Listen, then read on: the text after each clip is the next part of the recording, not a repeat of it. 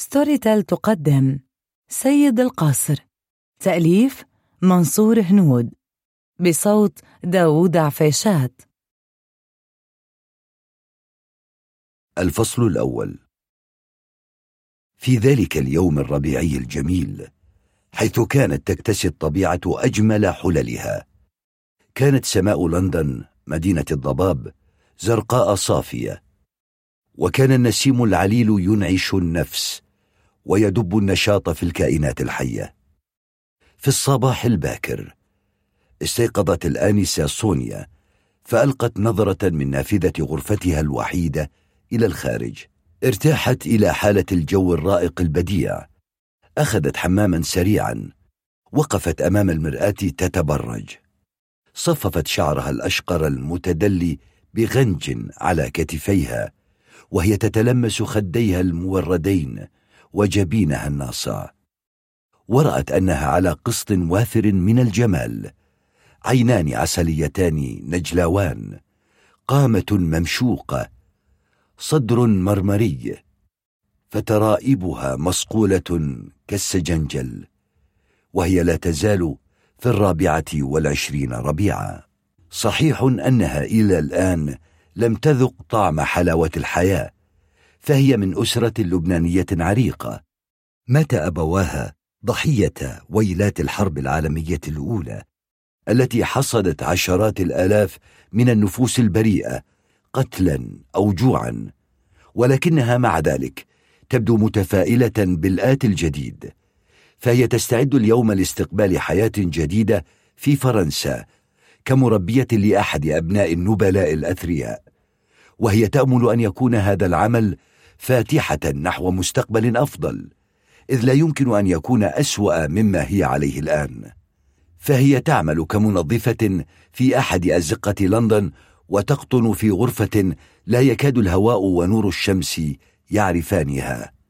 لقد ساقتها الأقدار إلى لندن حيث اضطرتها الظروف القاسية إلى ترك باريس حيث كانت تتعهدها عائلة كريمة بالرعاية. لكن هذه العائلة المكونة من عجوزين لا أولاد لهما قضيا في إحدى الغارات الجوية الألمانية على باريس في بدايات الحرب العالمية الثانية.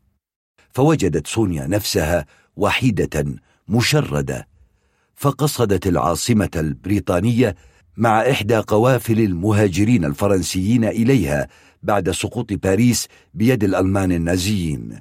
كل هذه الأفكار كانت تجول سريعا في مخيلتها وهي ترتدي ثيابها. فستان أحمر وسترة سوداء واعتمرت قبعة مخملية حمراء وتنكبت حقيبتها السوداء ونزلت درجات السلم وودعت أصحاب الغرفة. أوقفت سيارة أجرة تاكسي اتجهت بها إلى مطار لندن. أنهت معاملاتها الرسمية. صعدت سلم الطائرة. أقلعت مخترقة الأجواء. وخلال بعض الوقت كانت تهبط في مطار شارل ديغول. كانت سونيا مغتبطة بهذه النقلة السريعة التي قادتها إلى باريس حيث أمضت فترات طفولتها. وها هي الآن تعود إليها بعد أن غابت عنها عشر سنوات. انتظرت في قاعة القادمين من يناديها إذ من المفروض أن يكون في استقبالها أحد من قبل السيدة فريدة سيدة قصر فالمي. تمنت ألا تكون هي شخصيا في استقبالها لأنها ربما أحست بالإحراج وهي تواجهها على أرض المطر. ولماذا هذا الإحراج؟ لأنها اضطرت أن تخدعها فهي تجيد الفرنسية كما تجيد الإنجليزية. ومن شروط السيدة فريدة أن تكون المربية تجهل اللغة الفرنسية تماما. صحيح أنها إنجليزية ولكنها في الوقت نفسه كانت تتقن الفرنسية لكونها أمضت في باريس بضع سنوات ولكنها خففت من لون نفسها فالكذبة بيضاء كما يقال وليس من ورائها أي ضرر. وهي إلى ذلك ستحرص على إظهار هذه الكذبة حقيقة ما استطاعت إلى ذلك سبيلا. كم تشعر بالسعادة؟ فقد تحقق جزء من الحلم الذي كان يدغدغ خيالها طيلة السنوات العشر الماضية. فها هي الآن على الأرض الفرنسية مجددا. وإذا كانت خدعت السيدة فريدة فذلك بضغط من ظروف خاصة قاهرة. قالت في نفسها كم أنا سعيدة يا إلهي! شكرا لك يا خالق الأكوان على ما أنعمت علي من كرمك اللامتناهي دقائق وسوف نتوغل في عمق فرنسا. نجتاز حقولها وكروم عنبها وتلالها. مرورا بجبال الألب الشاهقة الخلابة وصولا إلى قصر فالم الفخم القابع في غابة قريبة من قرية سوبيرو في مقاطعة السافوي العليا. إنني أتخيله الآن مئات المرات بفخامته. وفيما هي سارحة في عالم خيالها هذا نودي عليها بواسطة مكبر الصوت. نهضت متجهة إلى قاعة الاستقبال حيث وجدت بين الجموع شابا يرفع لافتة كتب عليها اسمها بالخط العريض. دنت منه قائلة أنا هي الآنسة سونيا يا سيد. وأنا برنار سائق سيارة السيدة فريدة تفضلي. خرجت معه فتح لها باب السيارة البيج البيضاء. جلست في المقعد الخلفي وانطلق برنار بالسيارة باتجاه قصر فالمي. في الطريق استسلمت سونيا لتخيلاتها الحالمة وراحت تتصور السيدة فريدة جالسة في مقعدها الوثير وتذكرت أنها عندما حدثتها هاتفيا في لندن لم تذكر شيئا عن العائلة التي سأقوم بخدمتها فعن لها أن تستوضح من السائق عن بعض الأمور فسألته هل أنت سيد برنارد تخدم العائلة منذ زمن طويل؟ أنا في خدمتهم منذ تسع سنوات. إذا أنت تعرف الكثير عنها. نعم الكثير الكثير. هل لك أن تطلعني على بعض من هذا الكثير؟ إذا لم يكن في الأمر ما يزعجك. أهلا وسهلا آنستي. أنا مسرور بخدمتك. وراح يروي لها قصة هذه العائلة بكل تفاصيلها.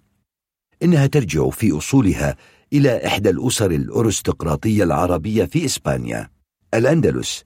كما أطلق عليها العرب هذا الاسم حين افتتحوها. وماذا بعد سيد برنار؟ كانت العائلة تلك تملك ثروات هائلة وتعيش في رغد من العيش لم يعرف مثيله إلا كبار الأثرياء في العالم آنذاك. وبعد سقوط غرناطة سنة 1492 وهي آخر المعاقل العربية هناك هاجرت العائلة إلى فرنسا حاملة معها صناديق تغص بالذهب ومختلف المعادن الثمينة وابتاعوا منها مساحات واسعة من الأراضي وبعض القصور الفخمة. ولكنهم ظلوا محافظين على أسمائهم العربية ومتمسكين بها جيلا عن جيل. يهمني سيد برنار معرفة وضع العائلة الحالي. على الرحب والسعة أنستي لقد كان كبير العائلة جد الطفل كميل إقطاعيا من الدرجة الأولى وكان فاحش الثراء وعند موته قسمت ممتلكاته بين أبنائه الثلاثة السيد إلياس وجودة ومنصور. وعندما مات الجد كان الحفيد الأكبر غير متزوج وشكر لأخيه جودة تطوعه بالبقاء في مقاطعة فالمي لمساعدته في تدبير شؤونها. فقد كان إلياس شغوفا بباريس فسكن فيها. تاركا أخاه جودة يدير نيابة عنه الأعمال في فالمي إضافة إلى أن ممتلكات هذا الأخير كانت قريبة منها. أما الابن الأصغر منصور فقد حصل على ممتلكات كثيرة بمحاذاة بحيرة ليمان على بعد نحو 30 كيلومترا من فالمي. إلى جانب ذلك كان الابن منصور عالم آثار يعيش في حمامات تونون بعيدا. مكرسا معظم وقته للتنقيب عن الآثار. هنا توقف برنار عن الكلام وسأل الآنسة بتهذيب. هل أتابع الحديث آنستي أم أتوقف؟ تابع أرجوك فإن القصة شيقة وممتعة. وفجأة تزوج الابن إلياس وهو في الخمسين من العمر. وبعد عامين ولد الابن الصغير كميل ولكنه عندما بلغ العاشرة حلت به مصيبة قاصمة. فقد صرع أبواه إثر تحطم طائرتهما الخاصة أثناء عودتهما من إجازة أمضياها في إسبانيا. وترك الطفل كميل باريس ليعيش مع عمه منصور في تونون. كان الطفل يحب عمه حبا لا حدود له لأنه وجد فيه ما يعوضه عن والديه. ولما كان منصور عزبا وقد اضطرته ظروف عمله للسفر إلى اليونان فنقل الطفل إلى قصر أبيه وأجداده ليعيش في كنف عمه جودة وزوجته فريدة. شكرا لك سيد برنار. إنك في غاية اللطف. لا شك في أني أزعجتك بفضول الثقيل.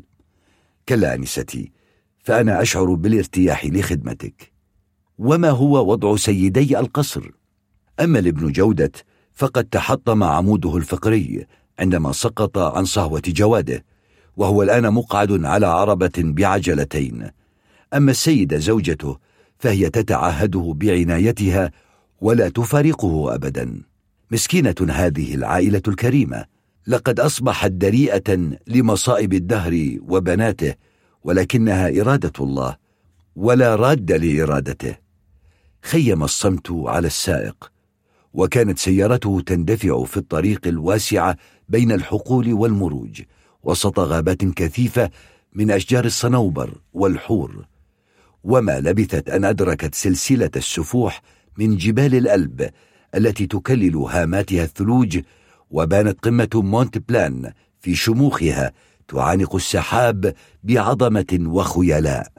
وتابعت السيارة صعودها عبر الطرقات الجبلية المتعرجة وأطلت في نهايتها البيوت القديمة بسقوفها القرميدية الحمراء. فقال برنارد هنا تبدأ حدود مقاطعة فالمي آنستي. وهذه هي سوبيرو وسوف تختفي بعد قليل عندما ينحرف الطريق نحو الدوحة بأشجارها الضليلة. وفالمي متى نبلغها سيد برنار؟ هذه هي غابات فالمي على يسارك وقريبا سوف نعبر نهرا صغيرا. ثم بعده تطل أمامنا فالمي. إنها على ما يبدو لي منطقة جميلة سيد برنارد. أليس كذلك؟ حقا أنستي إنها لرائعة. ومن حسن حظك أن الربيع جاء مبكرا هذا العام. فالشتاء هنا برده قارس لا يطاق.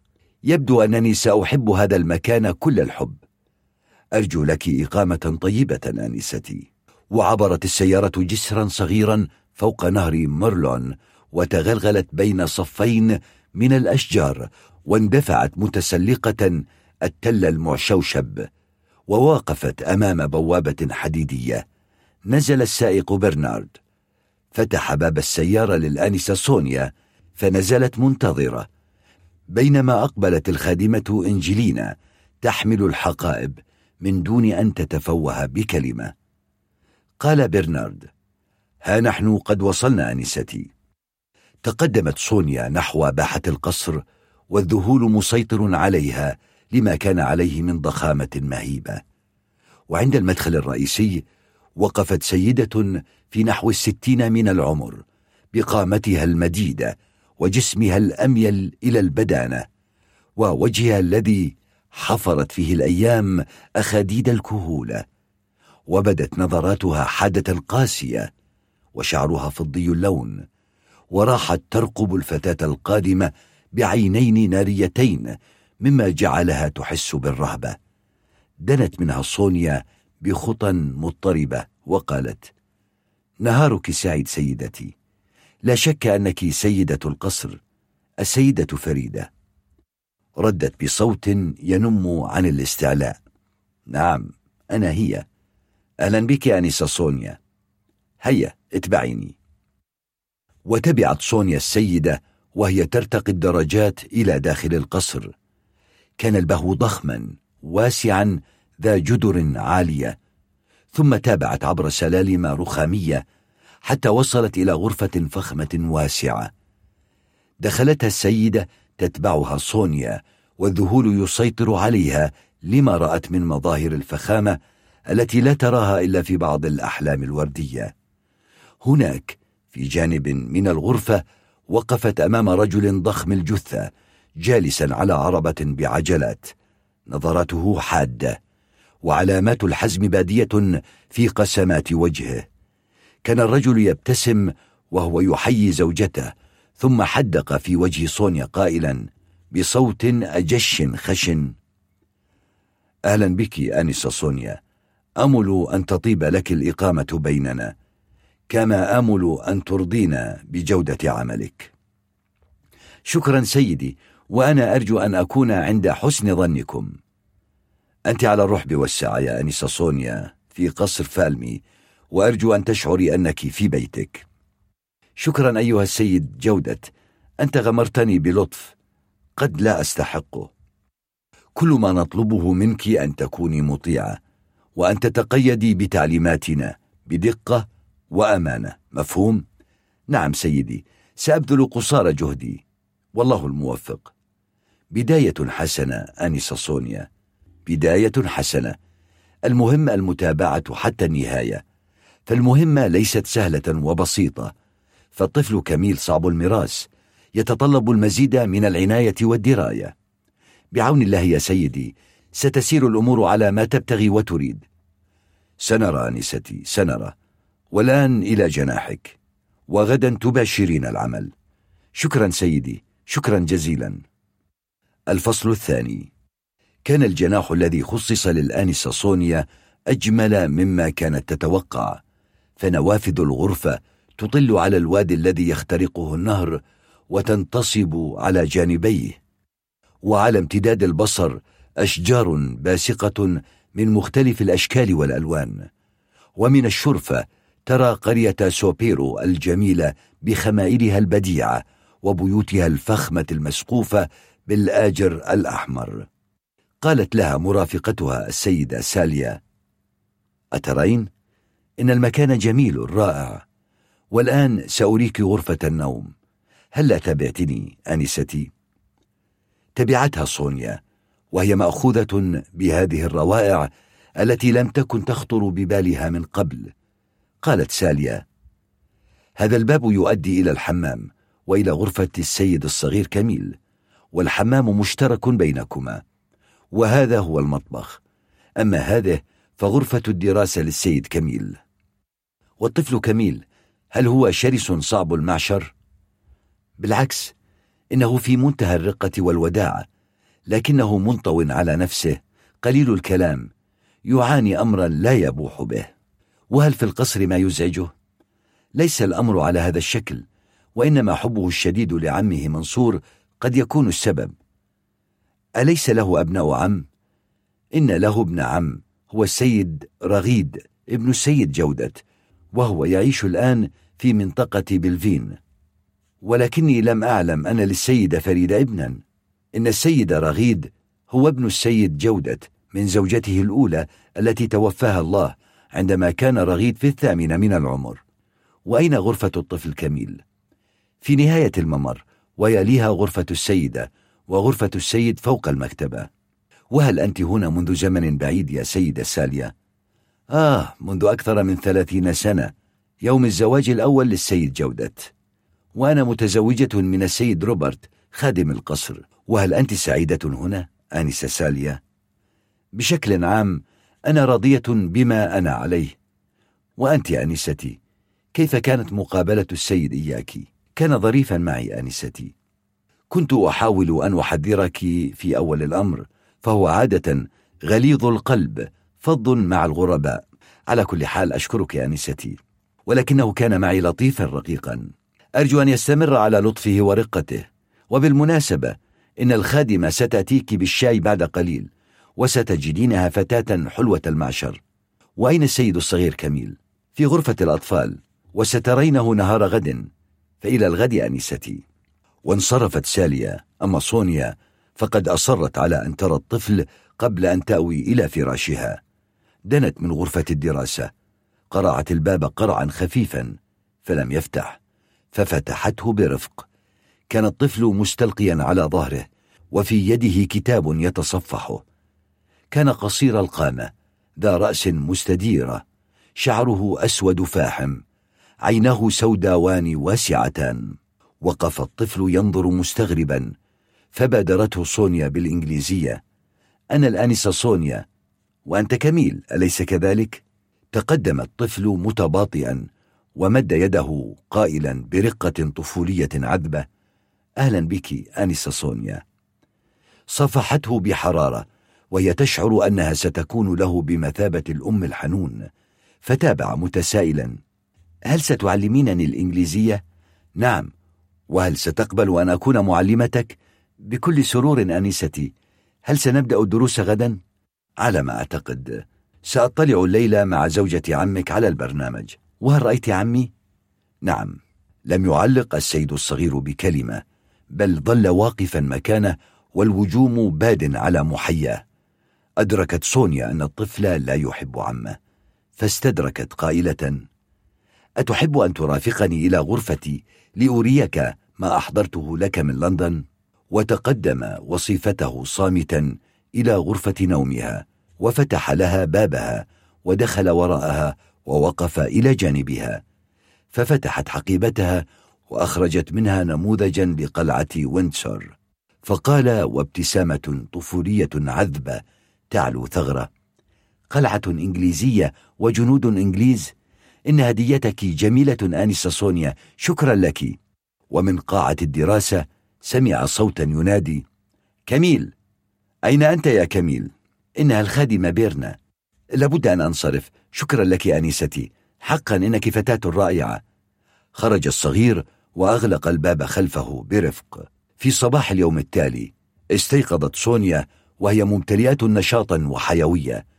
فقد رأت في الطفل كميل رصانة وهدوءا وهو قليل الكلام. وفي عصر كل يوم كانت تتنزه برفقته في حديقة القصر الواسعة ولاحظت أن فاجعة فقد والديه قد تركت آثارا عميقة في نفسه.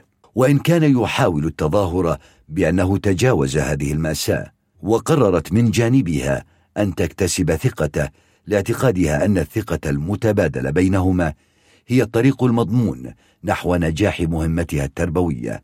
وفي الساعة الخامسة من عصر كل يوم كانت تصحبه إلى قاعة زوجة عمه فريدة حيث يمضي نصف ساعة بمناقشة مواضيع محددة سلفا.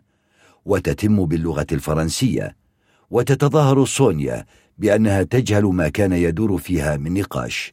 وأحيانا كانت السيدة فريدة تحدثه بالإنجليزية لتعرف مدى تقدمه في ميدانها وكان على كميل أن يقابل عمه مرتين في الأسبوع وذلك بحضور سونيا التي لاحظت أن الطفل يكره عمه ويتحاشاه فسألته مرة لماذا يا كميل تتجنب لقاء عمك؟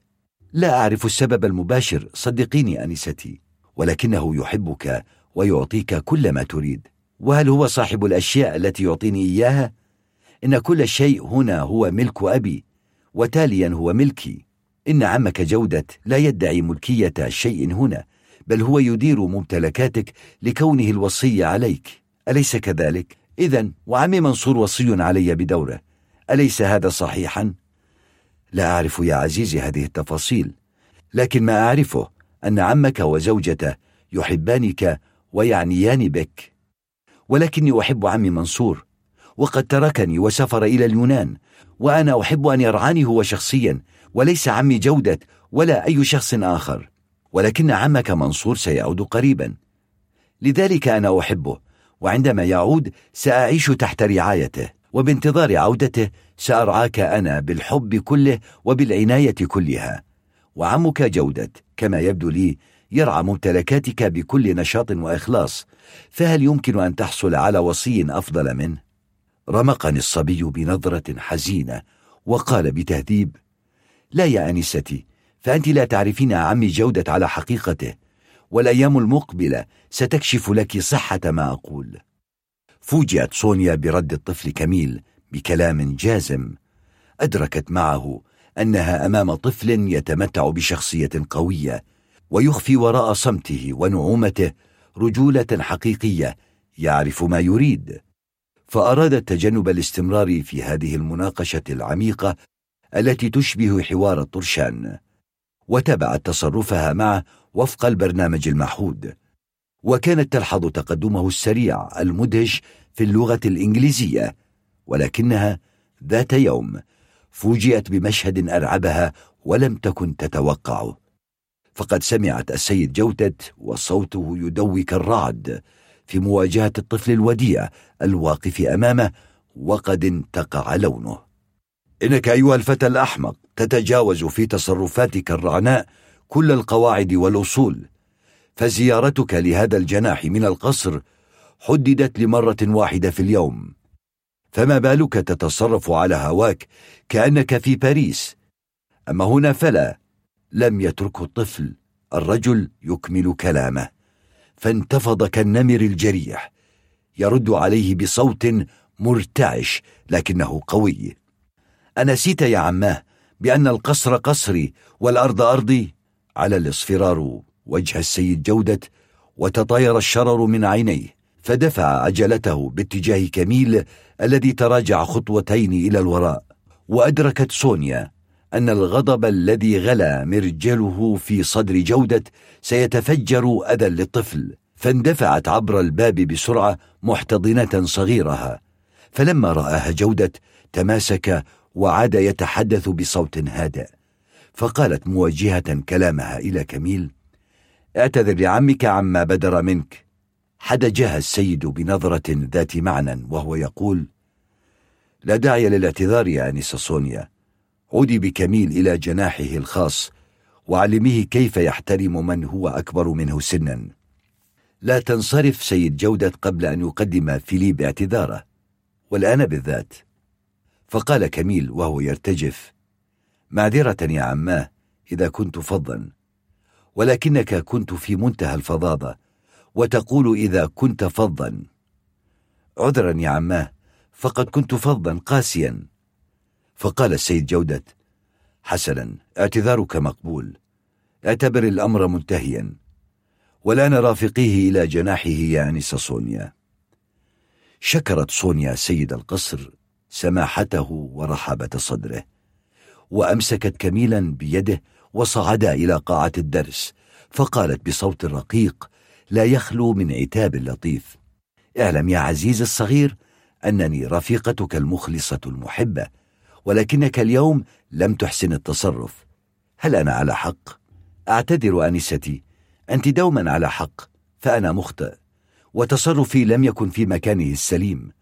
فقد صدر مني ما لا يرضاه الذوق والأدب ولكنه كان على الرغم من إرادتي. ثم أقبل نحوها ورمى رأسه على صدرها فطوقته بذراعيها وهي تقبل جبينه ودموعه تتساقط غزيرة على خديه. تناولت منديلا. مسحت دموعه ربتت على كتفه. كف عن البكاء. ابتسم وهو يقول لها حقا إن القدرة الإلهية قد جاءت بك إلي. فمن دونك آنستي العزيزة ما كنت سأفعل. لا بأس عليك يا عزيزي فأنا إلى جانبك مستعدة لإبعاد الأذى عنك. ومنذ ذلك الوقت حرصت سونيا أن تجنب الطفل التصادم بعمه. الفصل الثالث. تتابعت الأيام وصونيا على وتيرة متصاعدة من الاهتمام بالطفل كميل الذي أخذت علاقته بمدرسته تتوطد يوما بعد يوم يزينها جملة من صفات الأمومة التي تجمع بين الأم وابنها. فكانا يذهبان عصرا للتنزه في حديقة القصر ويتبادلان الأحاديث باللغة الإنجليزية. وحين يكون الطقس جميلا يتنزهان على ضفاف النهر الصغير ويستظلان تحت الأشجار ويشنفان آذانهما بصداح الطيور المتنقلة من شجرة إلى أخرى. وفي ذات يوم بينما كانت سونيا تقرأ بصوت عال فصلا من مسرحية ماكبث لشكسبير وكميل يصغي إليها باهتمام. سمع فجأة هدير محرك سيارة على الطريق القريب من القصر. أطلت سونيا من نافذة غرفة الدراسة فقفز كميل إلى الشرفة ينظر إلى السيارة التي توقفت أمام اسطبل الخيل وأطفأت أنوارها. وسمعا صوت صرير الباب ووقع أقدام على الدرج.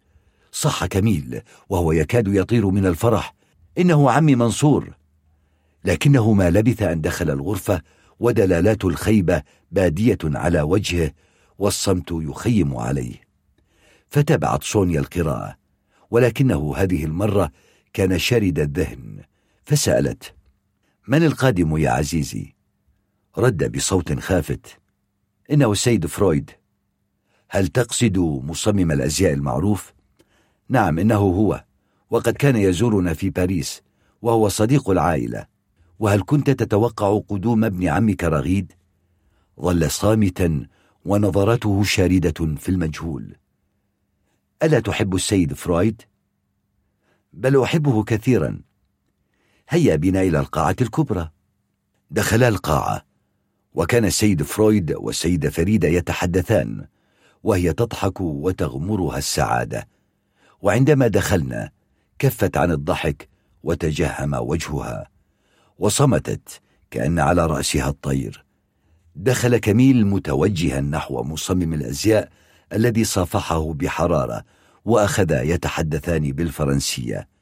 وصونيا واقفة لا تنطق بكلمة. فقالت السيدة فريدة إنها الأنسة صونيا مربية ولدنا كميل وتدرسه اللغة الإنجليزية وهي بدورها تتدرب على الفرنسية. ثم التفتت إليها قائلة أقدم لك السيد فرويد. لا شك أن الاسم يعني لك شيئا. ومن الذي لم يسمع باسم السيد فرويد مصمم الأزياء الذي طبقت شهرته الآفاق؟ لقي هذا الرد استحسانا لدى السيدة فطلبت إليها الجلوس قليلا مع كميل ففعل وراح فرويد يوزع الحديث بلا باقة بينهما. وبعد عدة دقائق قالت سونيا سيدتي لقد حان الوقت ليعود بكميل إلى غرفته وقبل أن تجيب السيدة فتح الباب دخل منه السيد جودة على عربته حيا ضيفه مرحبا وطلب إلى سونيا وكميل البقاء لدقائق أخرى. في هذه الأثناء دخل الخادم روبرت واتجه نحو السيدة فريدة قائلا جاء في اتصال هاتفي أن السيد رغيد في طريقه إلى القصر. قالت السيدة فريدة هل فهمت من حديثه أن شيئا ما حدث في بلفين؟ كلا يا سيدتي لا شيء من هذا القبيل. أمرت السيدة الخادمة بالانصراف وبإعداد غرفة لرغيد. ولاحظت سونيا أن الشحوب قد ظهر واضحا على وجه السيدة. فاستغربت هذا التبدل السريع في مزاجها. استأذنت سونيا بالخروج. أذن لها فأمسكت برفق يد كميل وعادت به إلى غرفته. وراحت تستعرض في ذهنها ما جرى في القاعة الكبرى من أحاديث وانفعالات. وفيما هي مستغرقة في التفكير جاءت الخادمة السالية بالعشاء فتبادل الحديث ثم سألتها هل سيمضي السيد فرويد ليلته هنا؟ أعتقد أنه سينتظر قدوم السيد رغيد الليلة وهل يأتي السيد رغيد في مثل هذا الجو العاصف؟ هو عادة لا يأتي إلا من أجل المال وكميل إنه لم يره أبدا وكيف؟ ألم يره في باريس أو عند عمه منصور؟ إنه لم يره إطلاقا هذا أمر يكاد لا يصدق مكثت سونيا مدة خلف النافذة الزجاجية تنظر إلى الأشجار المنتصبة كأنها أشباح عملاقة أسطورية. عن لها أن تتنزه قليلا في الخارج. عبرت جسرا صغيرا وسط ضباب كثيف يبدو شاحبا تحت ضوء القمر. وفجأة سمعت هدير سيارة قادمة ولمعت أنوارها ثم اختفت لحظة وهي تجتاز المنعطفات. ثم لاح لها ضوء خافت ينبعث عبر أشجار الغابة وبغتة سمعت صوت كوابح فرامل شدت عجلات السيارة بقوة وكادت تدهسها نزل منها رجل قوي البنية قال بصوت جهوري مضطرب هل أصبت بسوء أنستي؟ كلا فأنا بخير ومن أين يأتينا الخير؟ وكدت أدهسك وما الذي تفعلينه في مثل هذا الجو المبلد بالغيوم؟ إن الطريق خاص وليس عاما وأنا أستطيع أن أقف في أي وقت فيه وأنت كنت تقود بسرعة جنونية. ولكن أي حق لك في هذه الأملاك الخصوصية التي تعود لآل فالمي؟ لأنني أعيش هنا. وهل أنت واحدة من الخادمات العاملات في القصر؟ بل أنا وصيفة السيد الصغير. ولكنهم أخبروني أن الوصيفة فتاة إنجليزية. شعرت سونيا بالإحراج والارتباك أمام هذه الملاحظة الأخيرة. فقد نسيت نفسها وغاب عن بالها أن هذا الحوار كان باللغة الفرنسية. فقالت مترجرجة ولكني فعلا إنجليزية من لندن. سونيا مضى علي هنا ثلاثة أسابيع ونيف. ولكنك تجيدين اللغة الفرنسية بشكل رائع. وهل في هذا ما يدعو إلى العجب والدهشة؟ لقد تعلمتها عندما كنت في لندن. وأتابع التمرس بها هنا. ومن تكون أنت يا سيد؟ ابتسم قائلا بصوت ينضح رجولة وزهوا. أنا رغيد. ابن سيد القصر.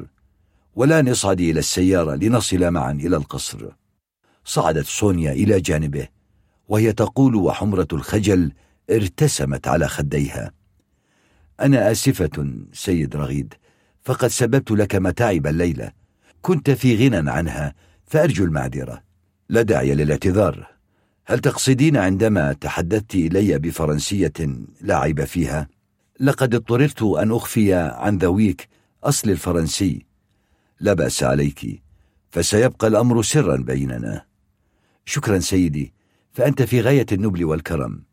لا شكر على واجب آنستي. دخلت سيارة الكاديلاك المرآب أقبل الخادم روبرت. واتجه مسرعا نحو السيد رغيد قائلا أهلا وسهلا سيدي الكل بانتظارك. هل أخبر السيد والسيد بحضورك؟ لا داعي لذلك سأدخل عليهم بعد قليل. دخلا البهو الواسع وإذا بالسيد جودة هناك جالس في عربته يصيح هذا أنت يا ولدي أهلا بك؟ تركت سونيا الوالدة وابنه يتسامران استأذنتهما بالانصراف وصعدت درجات السلم إلى جناحها. تفقدت طفلها المدلل كميل فوجدته مستسلما لنوم هادئ. عادت إلى غرفتها واستسلمت بدورها لنوم عميق. وفي عصر اليوم التالي قامت سونيا مع كميل بجولتهما المعتادة في الغابة والمروج الخضراء التي تنتشر على جانبي النهر الصغير وفيما هما يسيران زلت بكميل القدم فسقط في هوة صغيرة بجانب شجرة سنديان.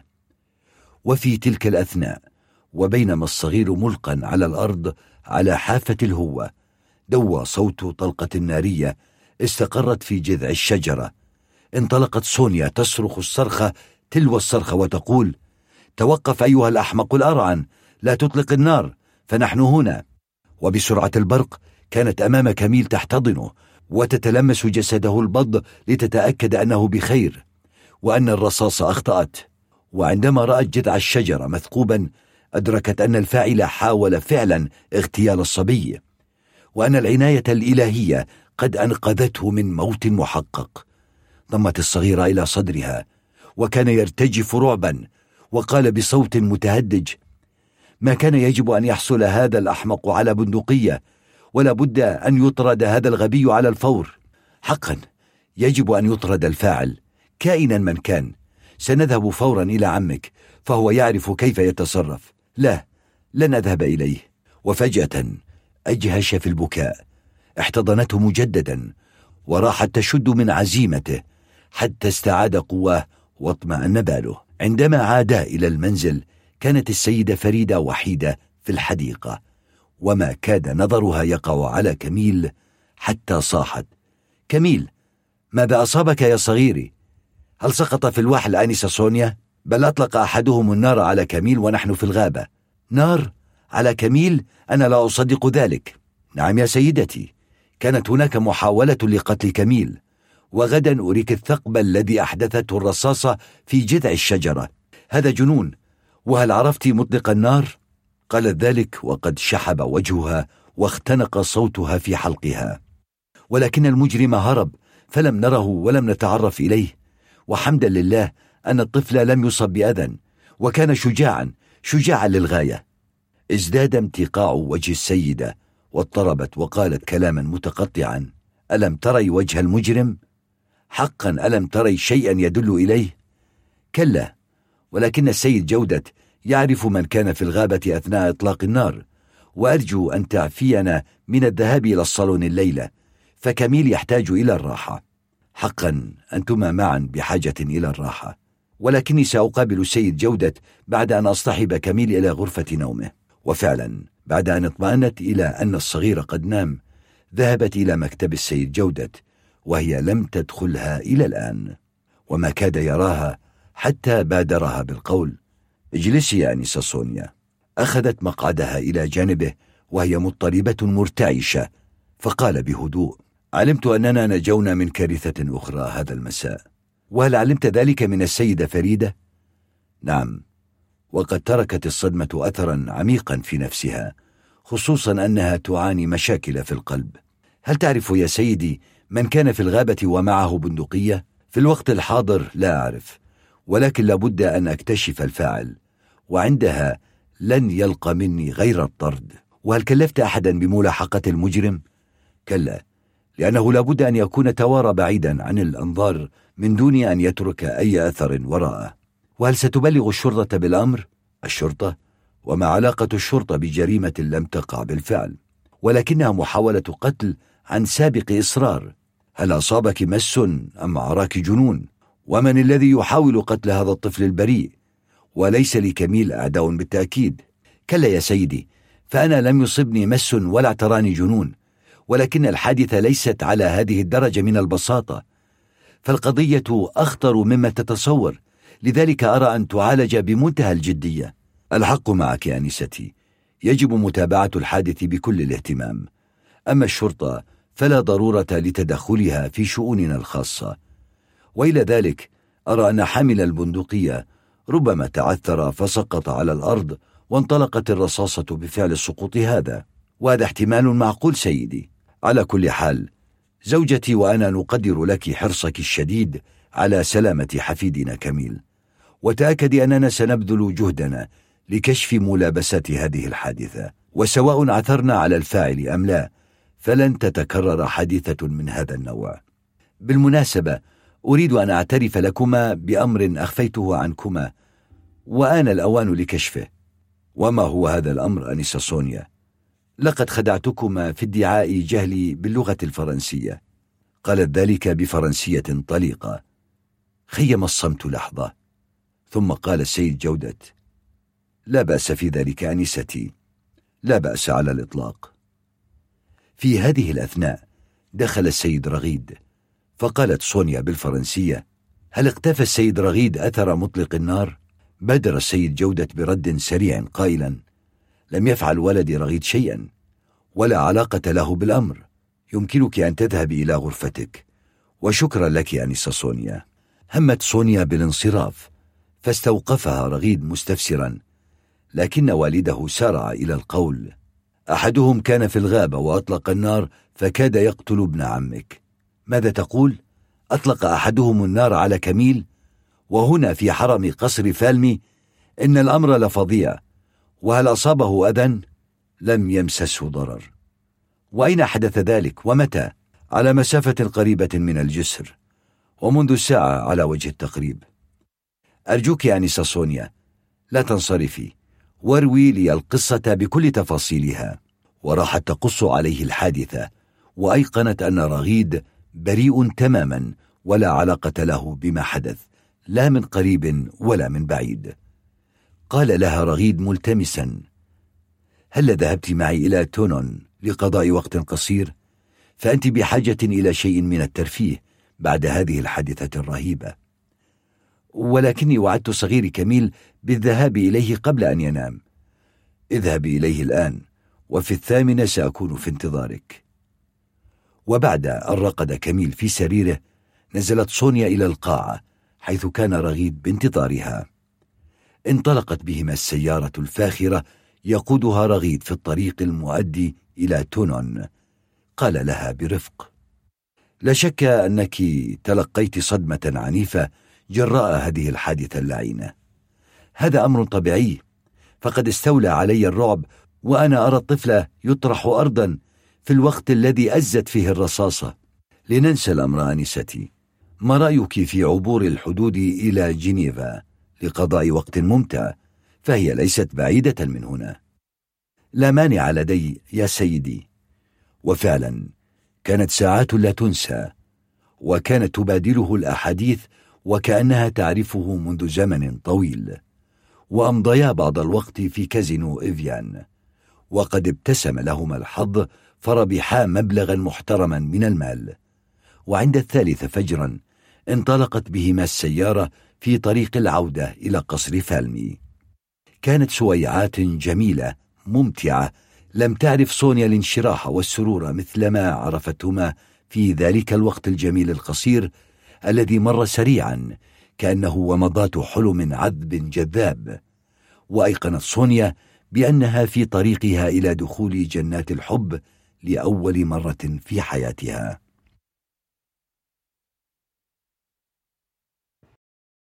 واستسلمت في سريرها لسبات عميق. جنحت بها خلاله أحلام طارت بها على بساط سحري. أدخلها جنائن غناء من السعادة والهناء. الفصل الرابع. سار في القصر ومحيطه كل شيء رتيبا لا جديد فيه. بعد محاولة اغتيال السيد الصغير كميل والتي طويت صفحتها وتنساها الجميع ما عدا سونيا وكميل نفسه الذي تغلب على عقدة الخوف التي عاناها فترة في أعقاب المحاولة الآثمة. وبذلك عادت الأمور إلى طبيعتها. أما سونيا القلقة على مصير كميل فقد ضاعفت جهودها من أجل تجنيبه الأذى مهما كان حجمه. خصوصا أنها كانت متأكدة أن حياته في خطر وذات يوم ذهبت إلى بلدة تونون وهمت بالدخول إلى مقهى لتناول كوب من عصير البرتقال فتوقفت لصوت يناديها باسمها أنسة سونيا كان ذلك المنادي رغيد الذي فتح لها باب سيارته قائلا هل لي أن أوصلك إلى مكان ما آنستي؟ فوجدت سونيا نفسها تجلس إلى جانبه في المقعد الأمامي من دون أن تنبس بكلمة واحدة. حتى كأن قوة خفية حملتها إلى السيارة التي انطلق بها رغيد في الطرقات التي تحيط بها الحقول والغابات. وهو الآخر كان صامتا وظل يقود سيارته على غير هدى إلى أن قطعت هذا الصمت الممل بقولها. لقد عدت سريعا إلى القصر ألم تذهب إلى بلفين؟ بل كنت في باريس وأنت ماذا كنت تفعلين في تونون؟ كنت أقضي الأمسية في يوم عطلة الأسبوعية وهل لك أصدقاء في تونون؟ أبدا لا أصدقاء لي بل لا أعرف إنسانا هناك أحقا لا تعرفين أحدا في تونون؟ وما سبب الاستجواب؟ هل هو تحقيق أم مجرد فضول؟ آسف لتدخلي في مسائلك الخاصة ولكن هناك دافعا خفيا يحضني على معرفة بعض خصوصياتك بعض خصوصياتي ولماذا؟ وأنا هل اقتحمت عليك خصوصياتك؟ قابل كلامها بغضب شديد وأطلق العنان لسيارته التي راحت تتأرجح في الطريق المتعرج وهو يشتم ويلعن ثم انحرف بقوة عند أحد المنعطفات وقال محتدا لقد أسأت فهمي فأنا لم أتعمد التدخل في أمر لا يعنيني. أنا آسفة. تناسى الأمر. وهل من الضروري أن تسير بهذه السرعة؟ إنها تخيفني. فخفف رغيد من سرعته وبدت على وجهه علامات الانزعاج وخيم عليهما صمت ممض. وكان الليل قد أرخى سدوله وبلغ المتخاصمان آخر منعطف قبل القصر. فأوقف رغيد السيارة ضاغطا بقوة على الكوابح الفرامل. ثم عاجلها بقبلة سريعة عنيفة. جعلتها تتسمر في مكانها عاجزة عن النطق. ثم انطلق بسيارته بسرعة جنونية والصمت المطبق سيد الموقف. حتى بلغ القصر. فأسرعت سونيا بالنزول من دون أن تلتفت إليه. وراحت تصعد السلم درجتين درجتين وهي تلهث من صدمة المفاجأة. رآها السيد جودة بينما كان يزرع القاعة الكبيرة وهو في مقعده المتحرك. وراح يوزع نظراته بينها وبين ابنه رغيد إلى أن وصلت أمام غرفتها. ففتحت الباب ودخلت مسرعة نحو سريرها فألقت نفسها على الفراش منهوكة القوى. وراحت تلعن رغيد الذي تجرأ واختطف تلك القبلة الغادرة من وجنتها من دون استئذان ولا مقدمات. كما أنها لم توفر في لعناتها والده جودة وجميع آل فالمي وتمنت ألا ترى أي شيطان منهم مرة أخرى. وبعد أن هدأت ثائرتها اتجهت نحو قاعة الدرس. دخلتها ولكنها لم تجد كميل. فاضطربت متسائلة عن مكان وجوده. وفيما هي على حيرتها سمعت صوتا خافتا أقرب إلى الأنين يناديها أنستي؟ فقفزت كالهرة الخائفة نحو الشرفة الغارقة في الظلام وصرخت بأعلى صوتها كميل كميل! ورد عليه الصوت الخافت من الركن المظلم فعرفت أنه صادر من ناحية أعمدة الشرفة. وهناك وجدت الطفل مكورا على نفسه تكور الأفعى حين يداهمها الخطر. فرفعته بيديها وراحت تقبله بحنان الأم وتقول له كميل ماذا حدث؟ هل أصابك مكروه؟ مد الصغير يديه الباردتين نحوها وهو يبكي وقال بصوت مخنوق أنسة سونيا جئت ضمته إلى صدرها وحملته بين ذراعيها وأسرعت به إلى قاعة الدرس بجوار المدفأة وضمها الصغير بدوره فقالت والدموع تترقرق في مقلتيها ماذا حدث يا صغيري سمعت بوق السيارة فقفزت إلى الشرفة فسقطت إلى الأسفل وكان الظلام حالكا. وأين كانت بيرنا؟ ألم تكن معك؟ جاء بيرنارد وطلب إلي أن تهبط إلى الطابق السفلي. هيا بنا لأعد لك حماما ساخنا فأنت بحاجة إليه. غادر كميل القاعة بعد أن استعاد نشاطه. وبعد دقائق قليلة فوجئت صونيا بالسيدة فريدة واقفة أمامها. وقد امتقع وجهها بشكل مرعب حتى بدت كأنها على بضع خطوات من القبر وقالت هل أحضرت لي الدواء معك من تونون؟ وهل أنت بخير يا سيدتي؟ نعم لقد أحضرت لك الدواء وأسرعت صونيا إلى غرفتها وجاءت بالدواء فاختطفته من يدها بعصبية وجلست تستريح قليلا ثم انصرفت وخرج كميل من الحمام فقال وهو يبتسم لقد نجوت من الموت للمرة الثانية أليس كذلك؟ طوقته صونيا بذراعيها وقالت له لن نخبر أحدا بما حدث يا صغيري لأن زوجة عمي مريضة والخبر قد يزعجها ولكن عمي ألا يجب أن يعرف؟ بالطبع يا صغيري سأخبره سأسأله كيف لم يسمع صوتك وقد كان قريبا منك في هذه الأثناء دخلت بيرنا. فسألتها صونيا فورا لماذا غادرت غرفة الدرس أثناء غيابي؟ ولماذا تركت كميل وحده؟ جاءني برنارد طالبا إلي البحث عن غرض يريده السيد جودة. واستغرق منك ذلك كل هذا الوقت الطويل؟ عجيب غريب هذا الأمر. سيطر الإرباك على بيرنا فخرجت لتحضر العشاء من دون أن تتفوه بكلمة. تناولت صونيا الطعام مع كميل. ثم أرادت أن تدخل غرفتها فارتمى الصغير في حضنها محاولا منعها من المغادرة. فطمأنته إلى أنها ستترك باب غرفتها مفتوحا على مصراعيه فلا يفوتها سماع نأمة في غرفة كميل. ثم وضعت الصغير في سريره وذهبت إلى غرفتها. فإذا بالخادمة بيرنا تنتظرها لتناولها طردا صغيرا ففتحت فإذا به يحوي قطعة قماش إيطالي من النوع النادر والثمين ووجدت في الطرد ظرفا فتحت فإذا برسالة جاء فيها لا أستطيع أن أعتذر عن القبلة التي اختلستها على الرغم من إرادتي ولكني أعتذر عن الحديث كله الذي دار بيني وبينك كما أرجو أن تقبلي هديتي المتواضعة جدا فهل تسامحينني وتغفرين لي؟ أرجوك. ملحوظة. لا تتضايقي. لقد كانت مجرد قبلة. أصاب سونيا الذهول وهي تقرأ هذه الأسطر القليلة التي تحمل جملة من المعاني.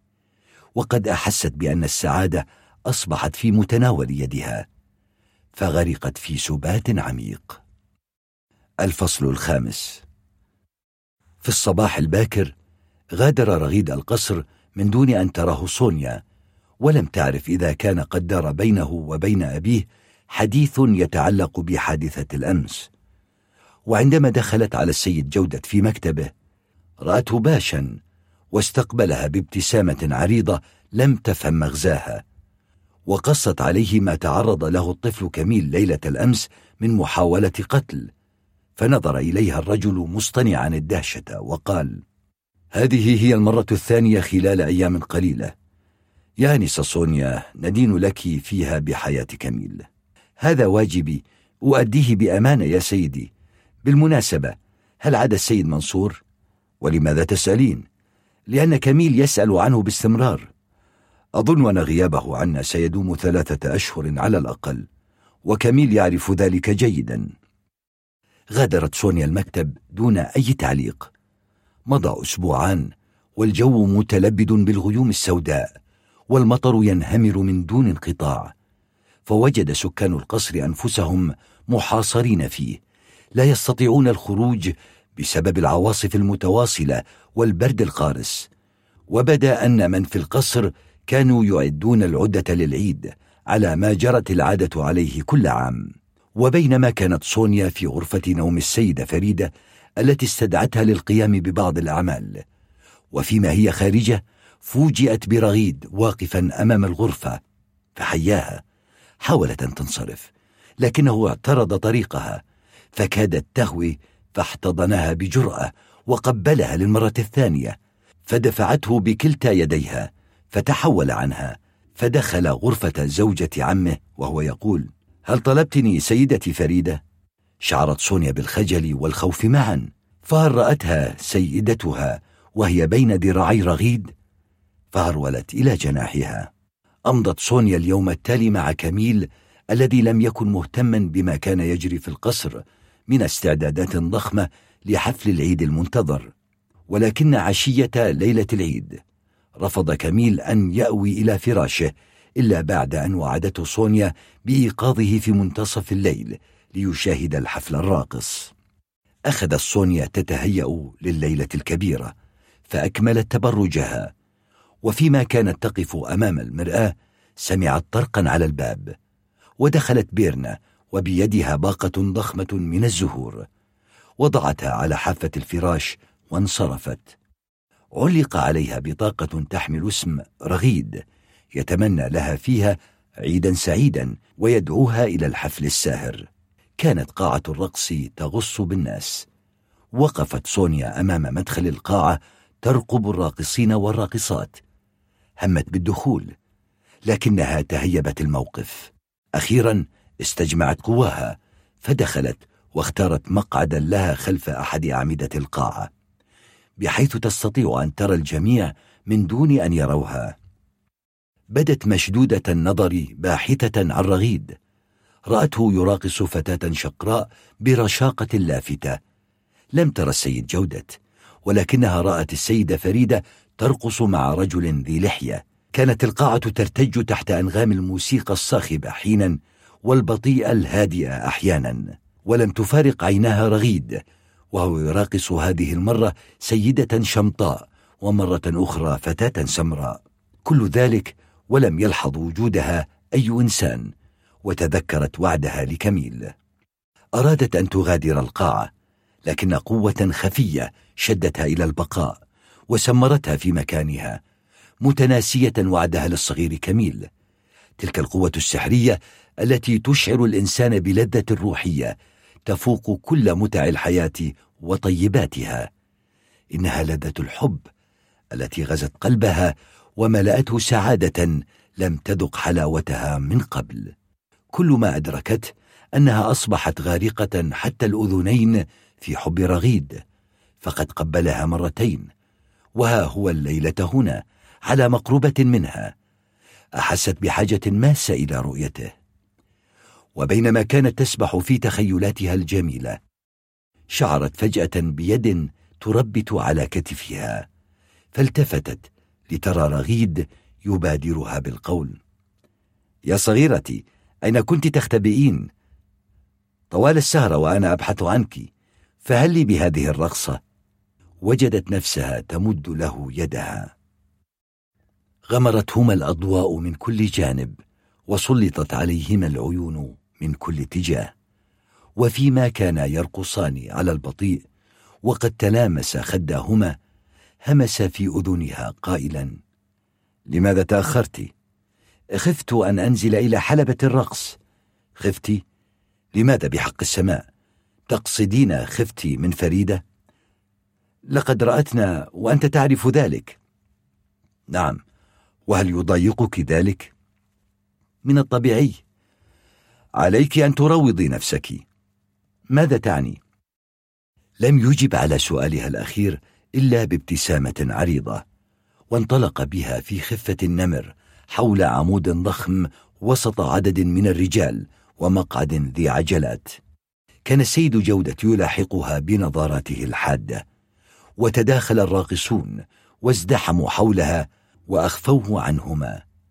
أما صونيا فقد طغى الحب عندها على كل ما عداه. فتجاوزت مرحلة الخوف والفزع وصممت على مواجهة كل من يعترض حبها كائنا من كان. قالت فجأة وبسرعة رغيد ماذا؟ لا شيء. ونظر رغيد بدوره إلى وجه أبيه المتجهم الممتقع وفهم كل شيء. وصدحت الموسيقى بعد توقف للاستراحة فتقدم رغيد نحو صونيا التي قالت لا داعي لأن تلتزم بي فأنا لكنه لم يدعها تتم الجملة.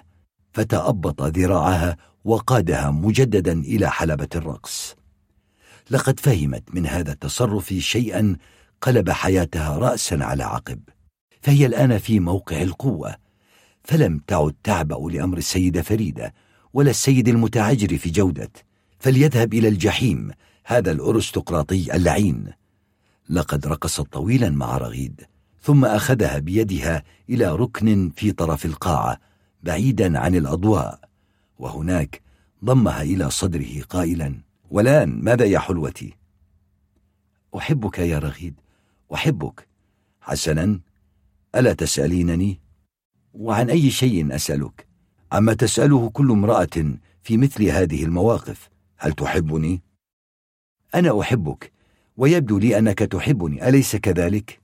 اسمعيني جيدا كانت في حياتي نساء كثيرات ومع ذلك أريدك بجانبي إذا كنت تسمين ذلك حبا صدقني هذا هو الحب إذا فأنت توافقين على الزواج بي وماذا بشأن أبيك؟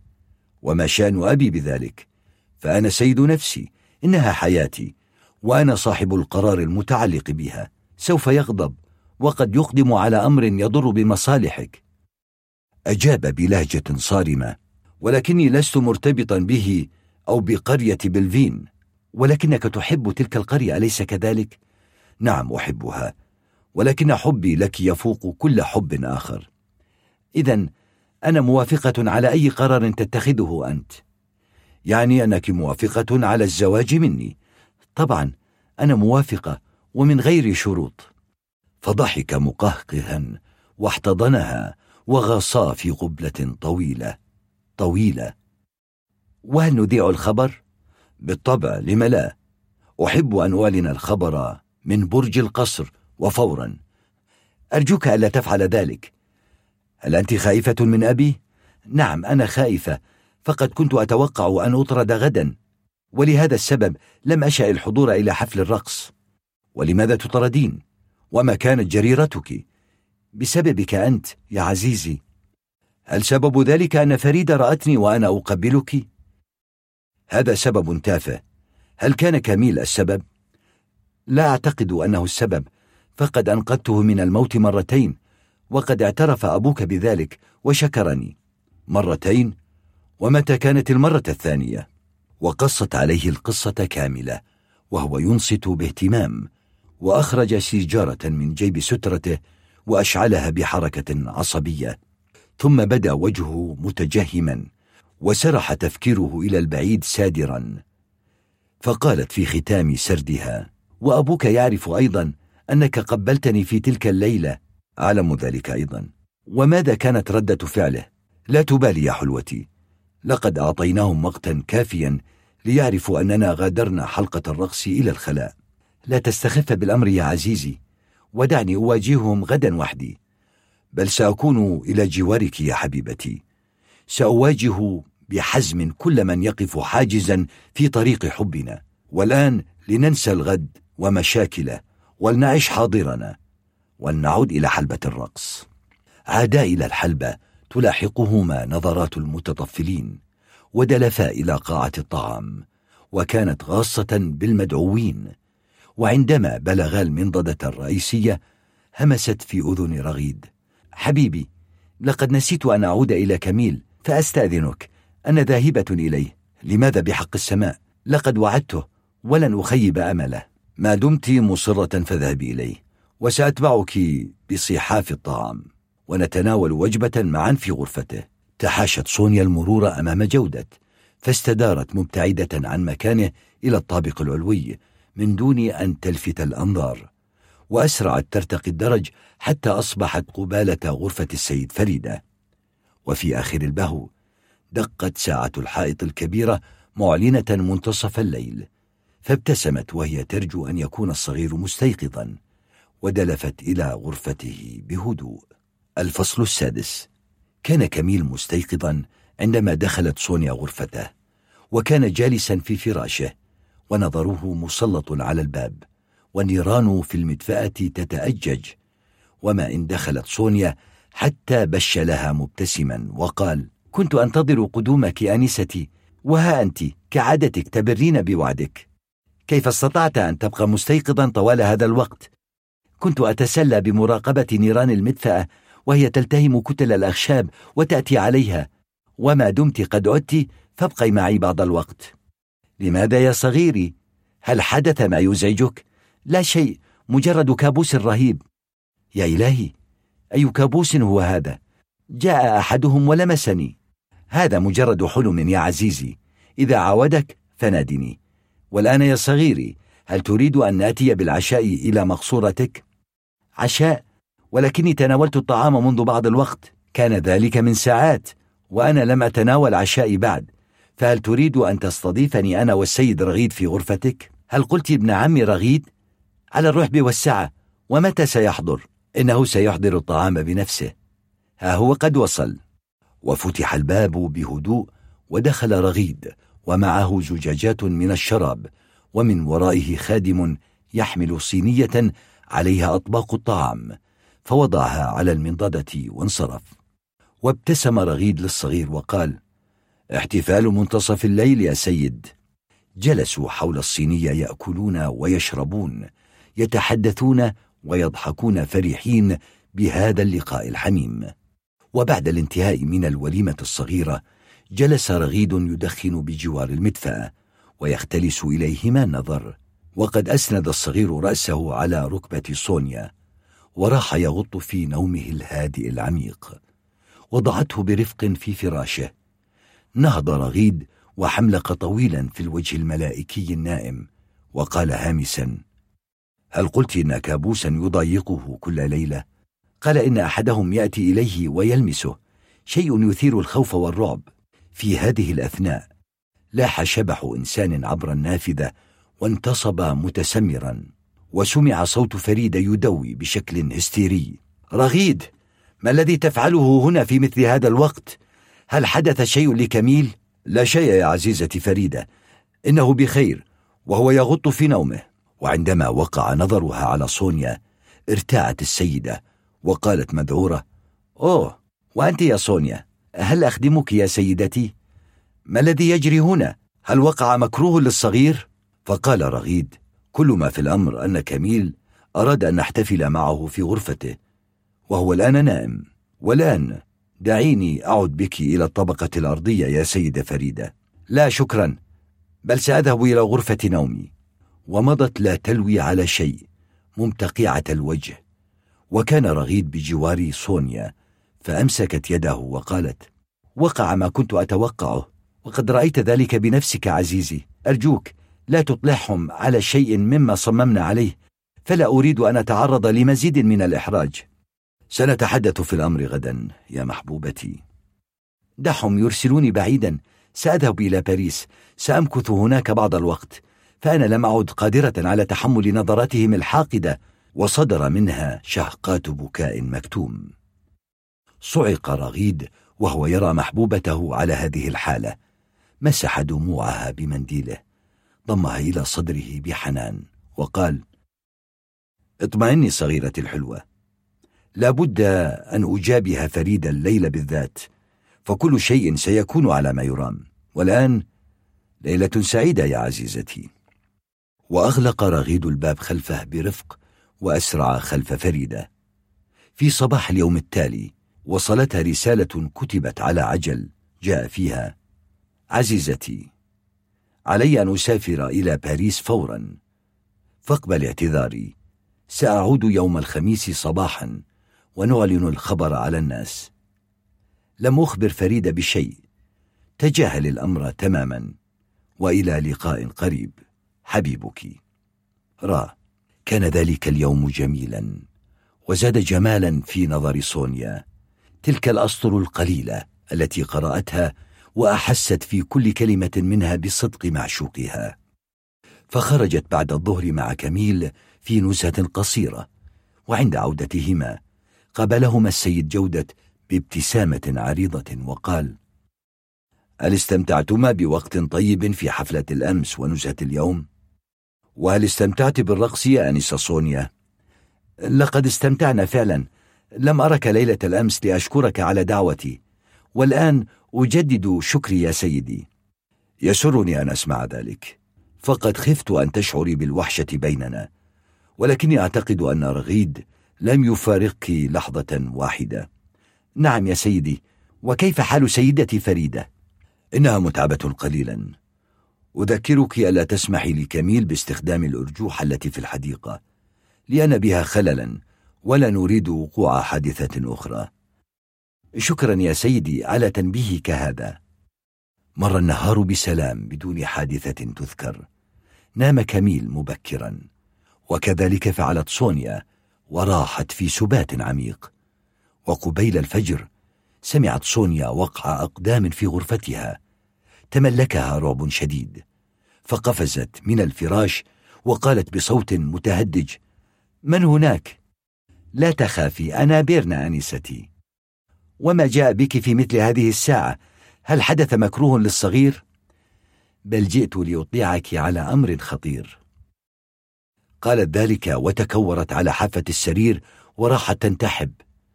فهدأت سونيا من روعها وأضاءت مصباح الغرفة الكهربائية وطوقتها بذراعيها وقالت كفي عن البكاء يا عزيزتي تمالك ماذا حدث؟ هل فعل برنارد شيئا ضايقك؟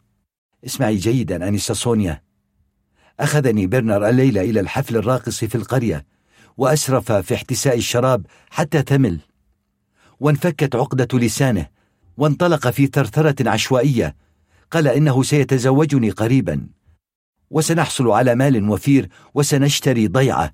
كان يحدثني حديثا أفزعني بل أرعبني. فقلت له ومن أين لك بالمال؟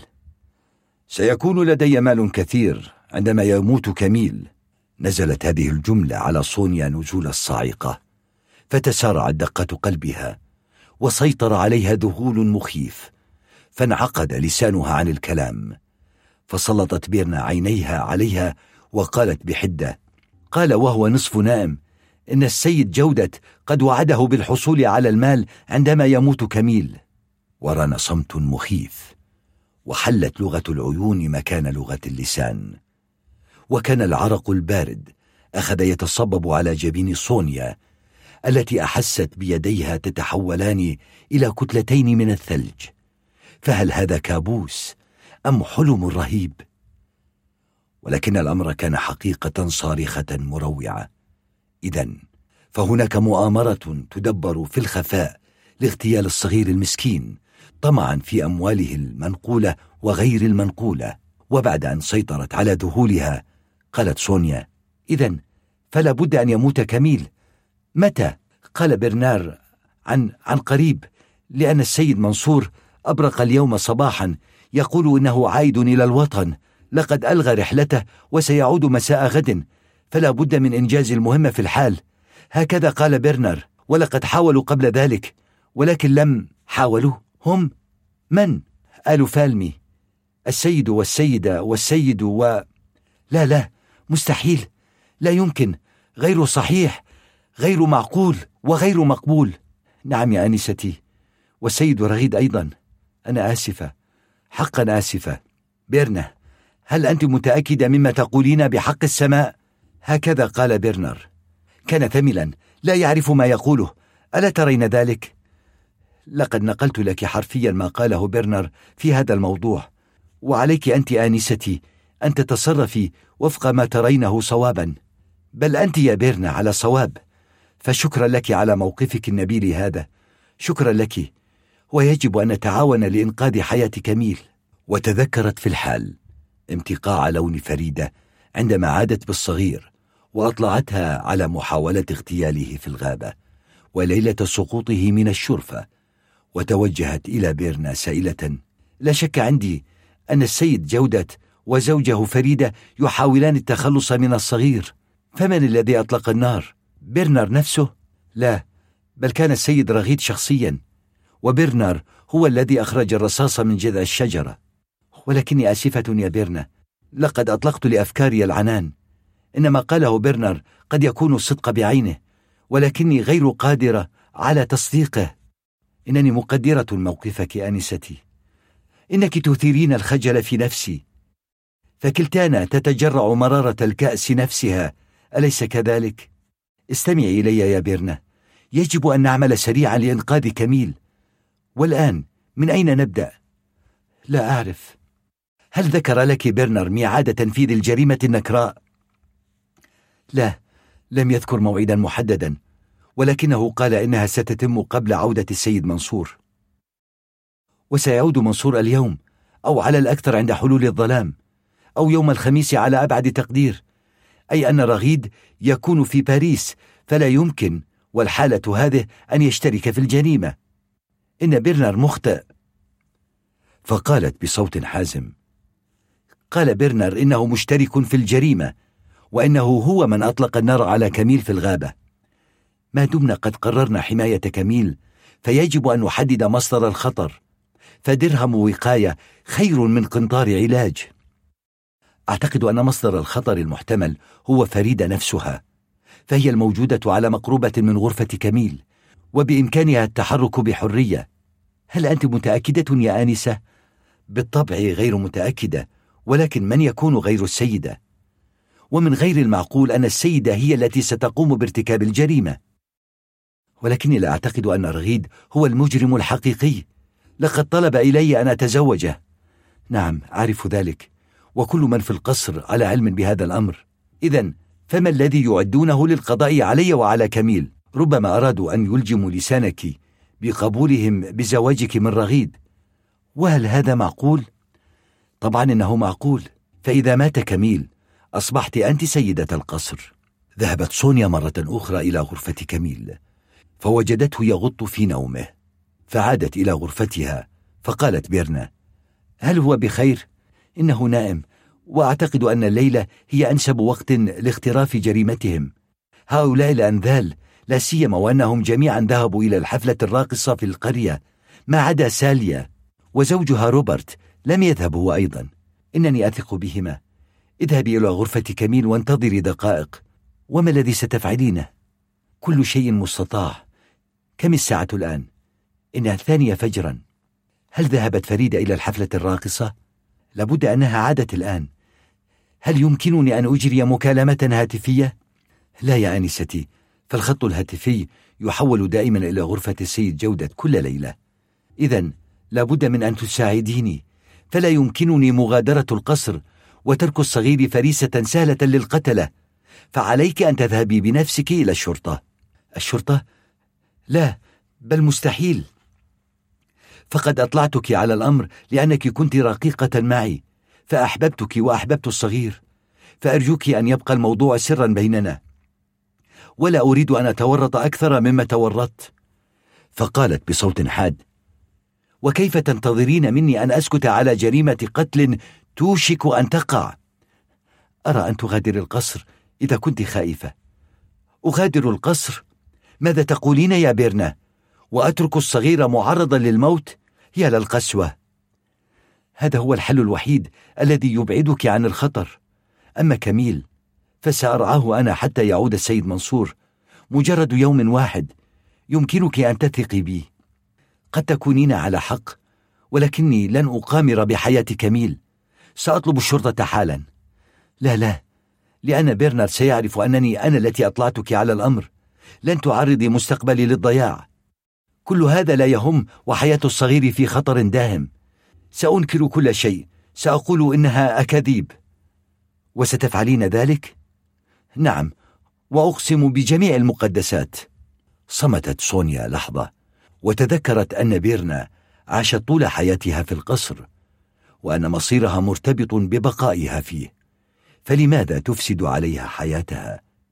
وبعد لحظات من التفكير قالت حسنا إذن لن آتي على ذكر برنر سأخبر الشرطة بشكوكي ثم سأخبر جودة أنني أطلعت الشرطة على الأمر وبذلك أمنع وقوع الجريمة. وهل تجرؤين على فعل ذلك؟ نعم فأنا مستعدة لفعل أي شيء في سبيل سلامة الصغير. وأشعر في ذلك أن قوة خارقة تتفجر في داخلي تمدني بشجاعة لا مثيل لها. دب الهلع في نفس بيرنا وأحست بقواها تنهار ثم تمالكت. وقالت مستجدية أرجوك لا تفعلي وإلا شك في برنر يمكننا حراسة الصغير معا لمدة يوم واحد فقط. وكذلك يمكننا في الوقت نفسه مراقبة برنر ألا ترين ذلك حلا معقولا؟ وفريدة وجودة من يدري أي شخص آخر؟ كلا يا عزيزتي كلا هذا الحل مرفوض لأنه لا يشكل ضمانة لإفشال مخطط المجرمين. إذا ذهبت في الطريق التي رسمتها سأخبر برنر في الحال ليوقفك عند حدك. وإذا أخبرت رجال الشرطة فسوف يقول السيد جودة بأنك حاولت الزواج من ابنه رغيد وأنه لم يوافق على ذلك. فلفقت قصة الاغتيال انتقاما وسوف يسخر منك البوليس. وقد يعتقلونك بتهمة خبر كاذب ثم تطردين من القصر. لا تحاولي أن تدفعيني إلى التراجع والإحباط. فإنني سأنقذ الصغير مهما كلفني ذلك من تضحيات. ألم تضعي في حسابك ما يمكن أن أقاسيه أنا وبرنر وأمي وعائلتي؟ فأين نذهب إذا طردنا؟ أرجوك نستطيع أن ننقذ حياة الصغير من دون تدخل الشرطة. رضخت سونيا مستسلمة للمنطق وقالت لن أفتح فمي بكلمة واحدة ولكني أقسم بجميع ما أؤمن به من قيم. أنه إذا وقع مكروه لكميل فسأثير ضجة كبرى في صحافة فرنسا كلها وأفضح آل فالمي. ولن أوفر صديقك برنارد طبعا. تأكدي أننا سنحرص الحرص كله على حماية الصغير من كل اعتداء. أرجو ذلك من صميم قلبي يا برنا شكرا لمجيئك. غادرتها بيرنا وتركتها مع أشجانها وهواجسها وظلال أفكارها السوداء. الفصل السابع. كانت هناك طريقة واحدة لإنقاذ كميل وهي أن تقوم على إبعاده عن القصر قبل حلول الصباح. ذلك أن توقيت قتله قد حدد على الأرجح في حوالي الساعة الثانية والنصف لأن الخدم سيعودون من الحفل الراقص بين الثالثة والرابعة. هذا ما تمحور عليه تفكير سونيا لذلك قررت أن تتصرف بسرعة وروية ولن تترك للصدفة فرصة العبث بمصير كميل. اتجهت نحو خزانة ملابسها وما كادت تخطو بضع خطوات حتى سمعت وقع خطوات قادم من الردهة فأطفأت نور الغرفة ووقفت إلى الجدار تصيخ السمع عندها فتح باب غرفة كميل وسمعت صوت المقعد المتحرك. فوقفت على أهبة الاستعداد للانقضاض في حال حصول ما يثير الريبة وما هي إلا لحظات حتى أوصد باب الصغير. وسمعت صوت المقعد يتحرك نحو البهو فأسرعت إلى الفراش متظاهرة بالنوم. لم يدخل جودة غرفتها بل ظل مكانه ينتظر في صمت. وبعد ثوان سمعت صوت المصعد الخافت من بعيد. وقررت أن تفر بكميل سريعا. أوصدت الباب وأسدلت الستائر بيدين ثابتتين وأضاءت النور وارتدت ملابسها واتجهت نحو غرفة كميل.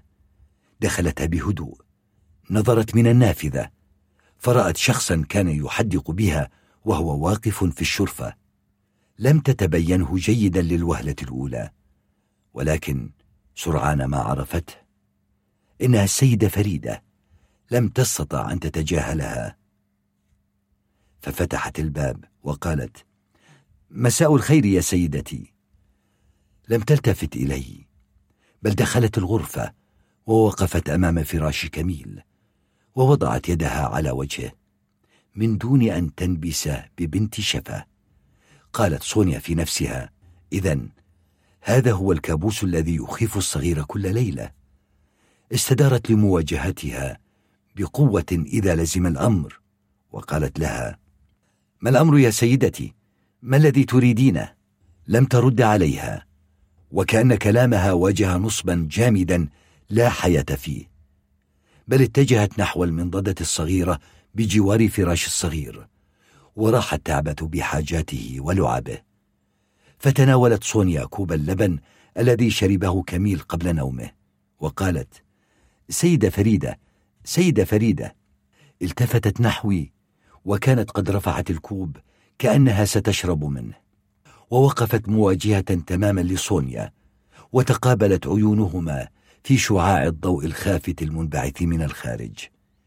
فكان وجهها ممتقعا وظلت السيدة على هذا الحال وسونيا ترقبها على حذر وتبين الأمر على حقيقته. فالسيدة فريدة تسير في نومها إلى غرفة فيليب كل ليلة وهي كغيرها من القاتلات تنفذ ما أمرت به بدقة فقالت سونيا بعنف أجيبي يا سيدة فريدة كيف ستقتلين كميل؟ تبعت سيرها من دون أن تلتفت إلى سونيا أو تجيب عن سؤالها فألحقته بسؤال آخر يحمل الكثير من التحدي فقالت هل رغيد مشارك معك في هذا العمل القذر؟ لم تجب بكلمة واحدة بل فتحت باب الغرفة وخرجت بخطى هادئة أيقظت سونيا الصغير فنهض وهو يقول كنت أعاني من كابوس آخر آنسة سونيا أعرف ذلك ولهذا السبب أنا هنا هل شربت اللبن يا صغيري؟ لا ألقيت به في حوض الماء حسنا فعلت ولماذا آنستي؟ ستعرف كل شيء قريبا أنا خارجة فهل ترافقني؟ إلى أين نذهب؟ هل عرفت أن عمك منصور سيأتي غدا بل اليوم؟ غمرت السعادة وجه الصغير فقال متلهفا ومتى سيأتي؟ ومتى نذهب لملاقاته؟ الآن وفورا وهل عمي جودة على علم بذهابنا؟ اسمع يا صغيري يجب أن تثق بي ومن دون أسئلة وأن تأتي معي بأسرع ما يمكن وبمنتهى الهدوء والحذر. فعمك إذا إنك تفرين بي منه؟ نعم. أعرف أنه يكرهني لدرجة أنه يتمنى موتي. لذلك من الأفضل لنا أن نبتعد عن طريقه. هيا بنا. احمل حذاءك حتى تعبر الردهة ولكن إلى أين سنذهب؟ وعمي منصور ليس في قصره الآن. لعلك تذكر السيد ريد الإنجليزي. له كوخ في الغابة وهو هناك الليلة. فقد رأيت نور كوخه. سنذهب إليه في الحال. تناولت سونيا يد الصغير برفق وسرى بحذر واجتازا البهو من دون أن يلحظهما أحد. وصلا أمام البوابة الخارجية فوجداها موصدة. عالجتها سونيا برفق وتمكنت من فتحها. فوجدت نفسها وصغيرها خارج القصر. انطلقت به مسرعة صوب الغابة التي كان الظلام يلفها. سارا ببطء شديد فوق الأغصان الجافة وشعرا بطعم الحرية. كانا يصطدمان تارة بجذوع الأشجار وطورا بقطع الصخور الحادة. كان الهواء رطبا والهدوء شاملا. وبعد حوالي عشرين دقيقة من السير المضني وصلا إلى أول الطريق المؤدي إلى التل. التفتا لإلقاء نظرة سريعة إلى القصر الذي كان غارقا في الظلام باستثناء غرفة جودة التي كان يصدر منها نور خافت. ما يشير إلى أن السيد العجوز المقعد كان ينتظر بفارغ الصبر موت كميل. لقد ابتعد مؤقتا عن مصدر الخطر ولكن جودة الذي اكتشف فرارهما جن جنونه وأرسل من يتعقبهما. وصلا أمام الكوخ طرقا الباب مرارا فلم يتلقيا جوابا. حاولت سونيا فتح الباب فوجداه غير مقفل. دخل الكوخ وسونيا تنادي السيد ريد فلم يكن موجودا. دخلا غرفة الكوخ فوجدا نيران المدفأة ما تزال متأججة.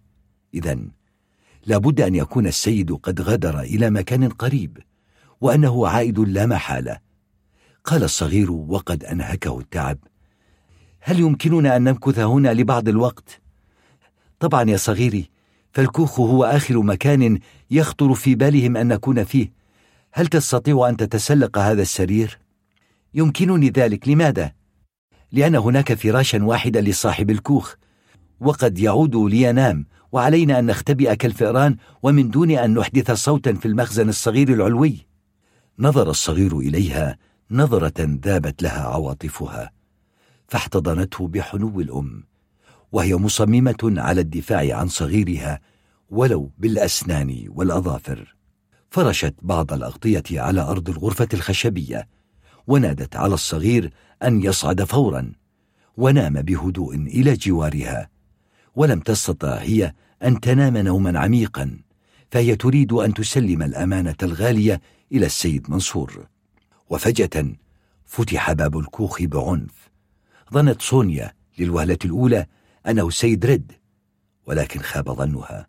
فالرجل طاف في زوايا الكوخ ثم أضاء مصباحه الكهربائي الذي كان يحمله بيده وأخذ يلعن بالفرنسية.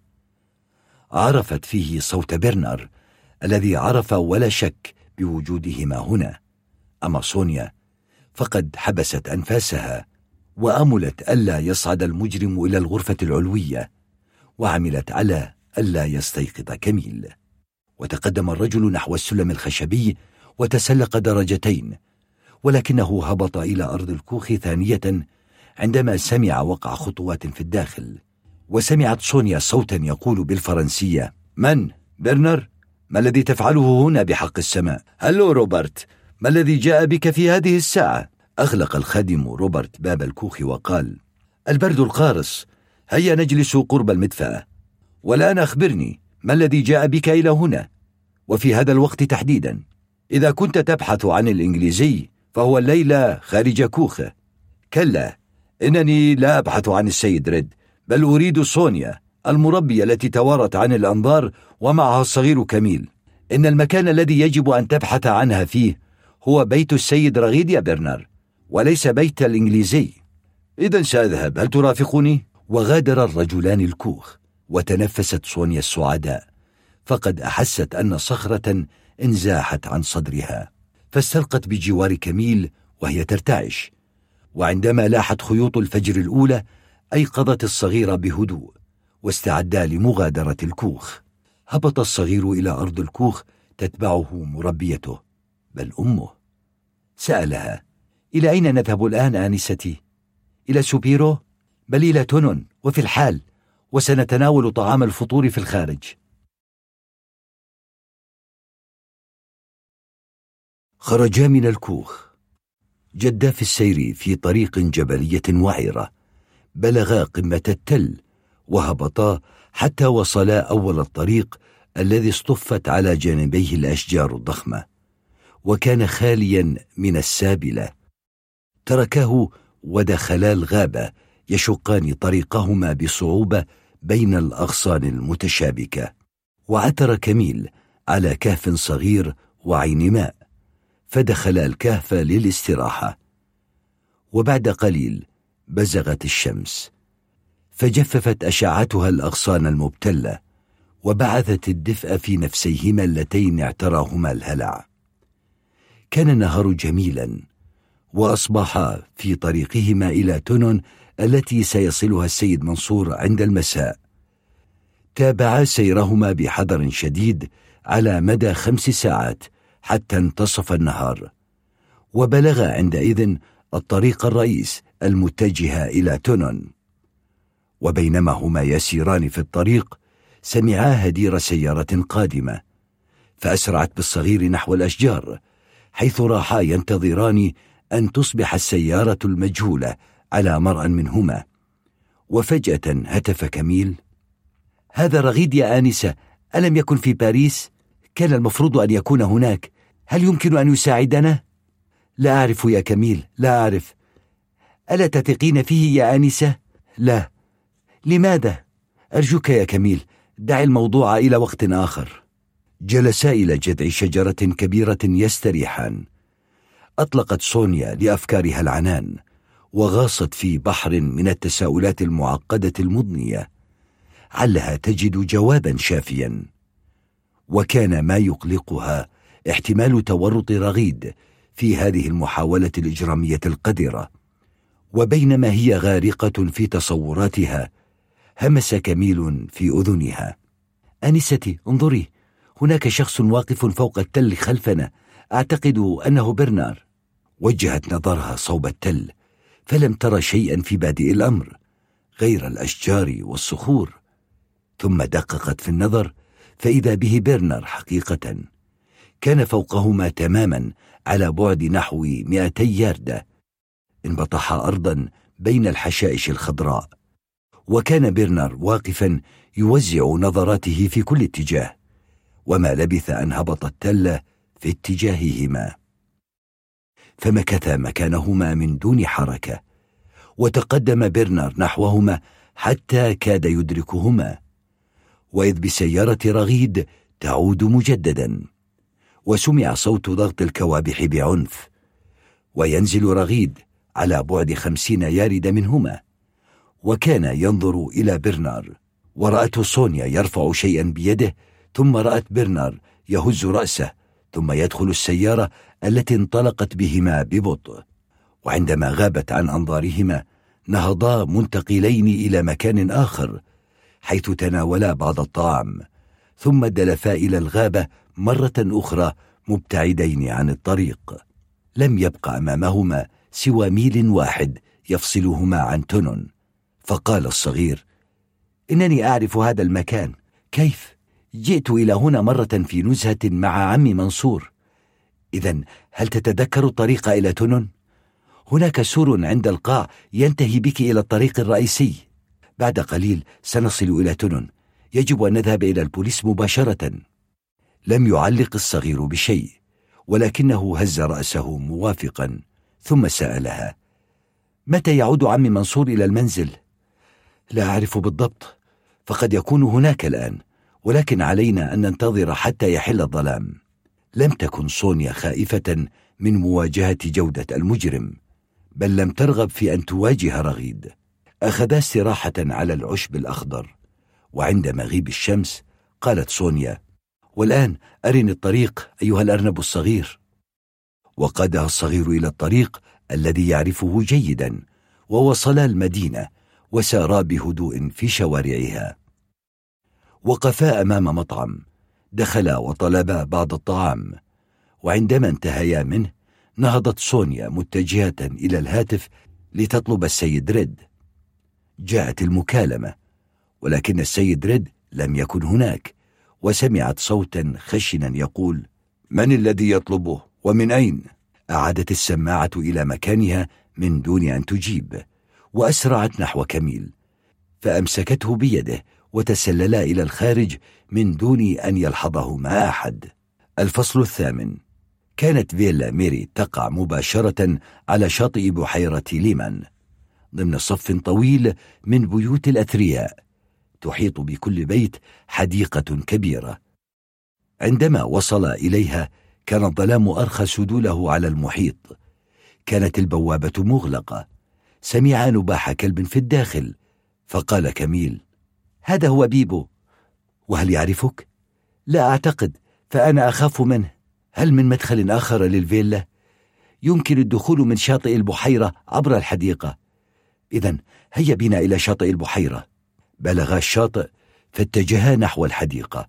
فقال كميل هذا هو بيت الزوارق وأنا أعرف مكان المفتاح. زحفا ببطء سائرين بحذر فوق الحشائش المبتلة. حتى بلغا المنزل.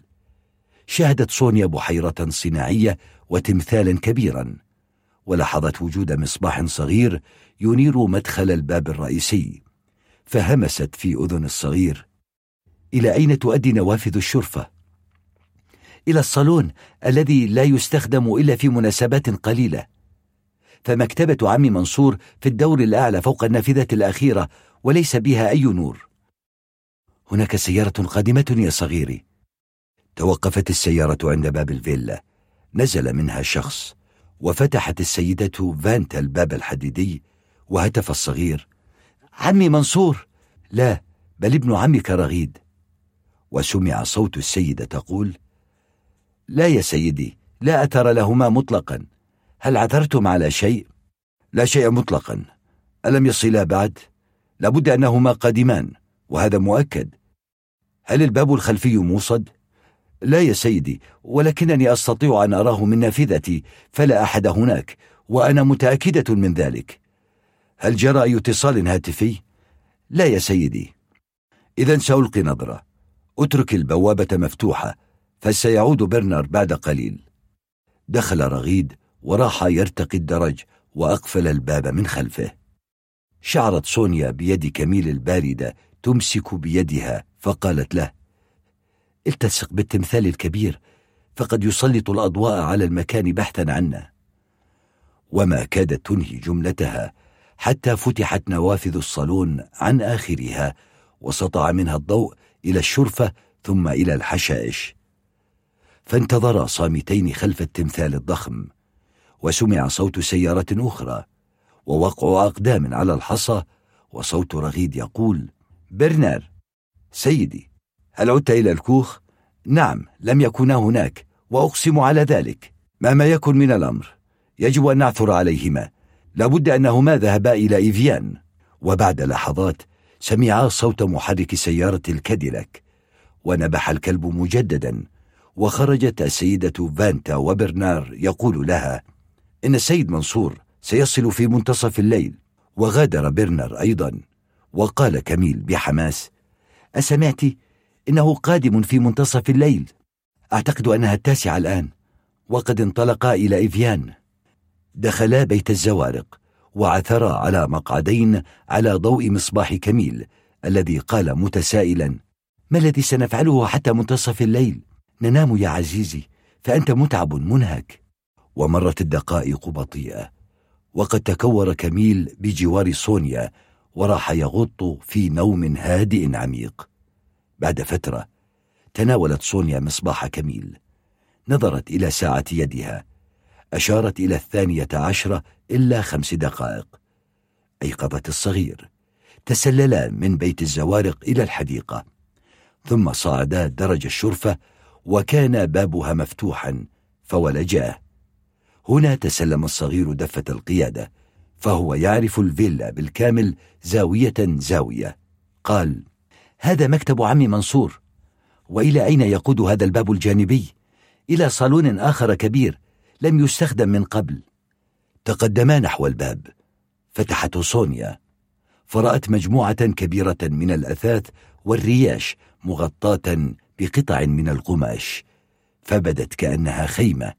فهمست في أذن كميل.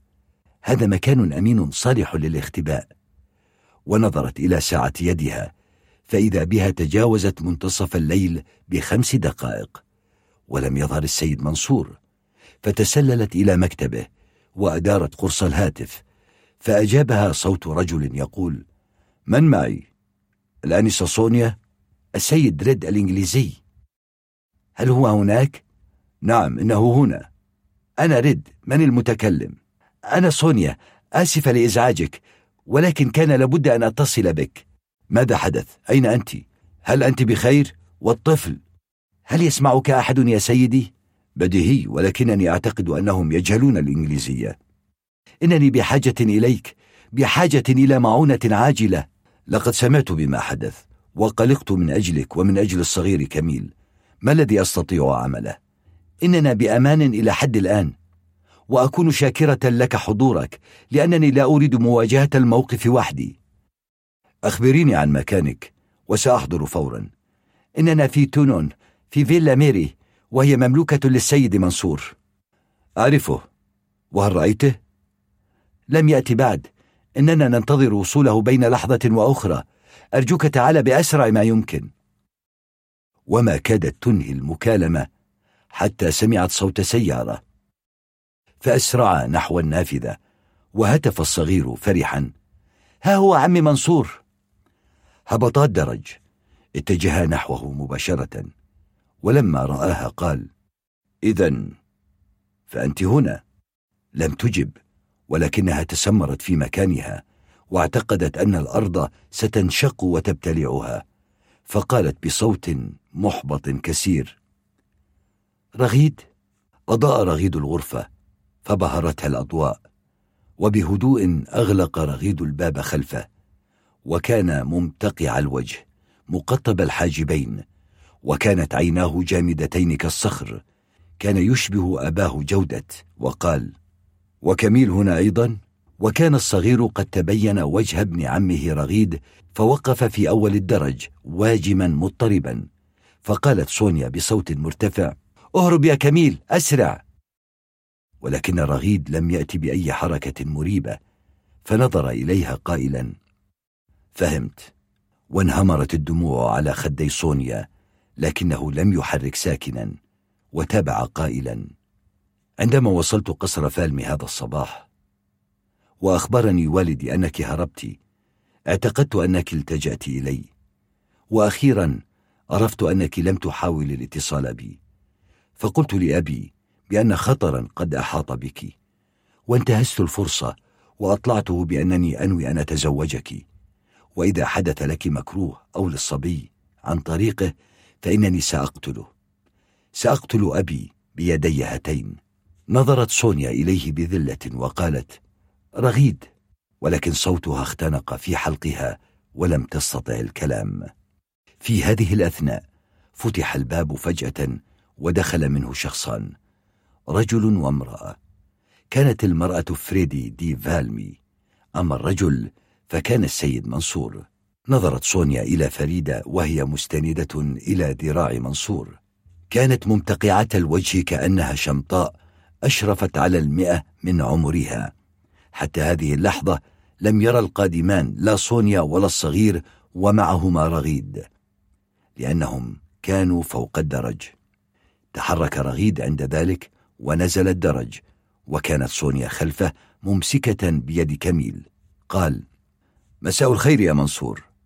وهتفت فريدة مذعورة رغيد وسونيا؟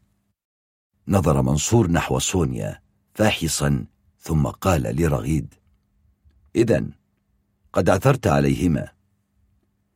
في هذه اللحظة انطلق كميل بسرعة البرق نحو عمه منصور الذي رفعه بيديه وهو يقبله والصغير يبكي من الفرح. قال منصور الأفضل أن نناقش هذا الموضوع بهدوء في المكتب. هيا بنا إلى هناك. فتح منصور باب غرفة المكتب. دخلوا وأخذ كل واحد مكانه بجانب المدفأة. أما سونيا فقد جلست في مقعد بعيدة عنهم فقد انتهت مهمتها. همت بالانصراف فاستوقفها منصور ودعاها للجلوس إلى جانبه ففعلت وهي تشعر أنها غريبة وسط هذه المجموعة من الأثرياء كان منصور يتحدث إلى كميل بصوت خافت ثم وجه كلامه إلى رغيد قائلا ذهبت فريدة إلى جنيفا لتقابلني في المطار وذكرت لي قصة غريبة فما رأيك في ذلك يا رغيد؟ لقد سمعت مؤخرا قصصا غريبة حقا وأعترف بأن الأمر اختلط علي وأحب أن أعرف القصة التي تحاول فريدة أن تروجها الآن.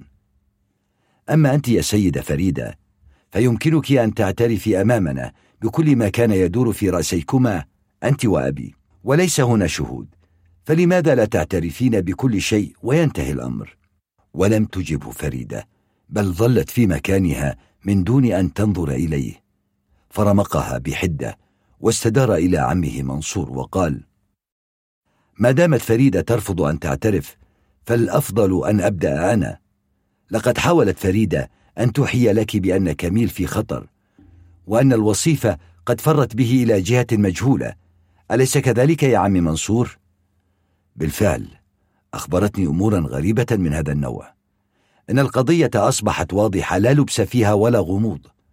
فأخوك يا عمي هو أبي وبمعاونة زوجته حاولا قتل كميل.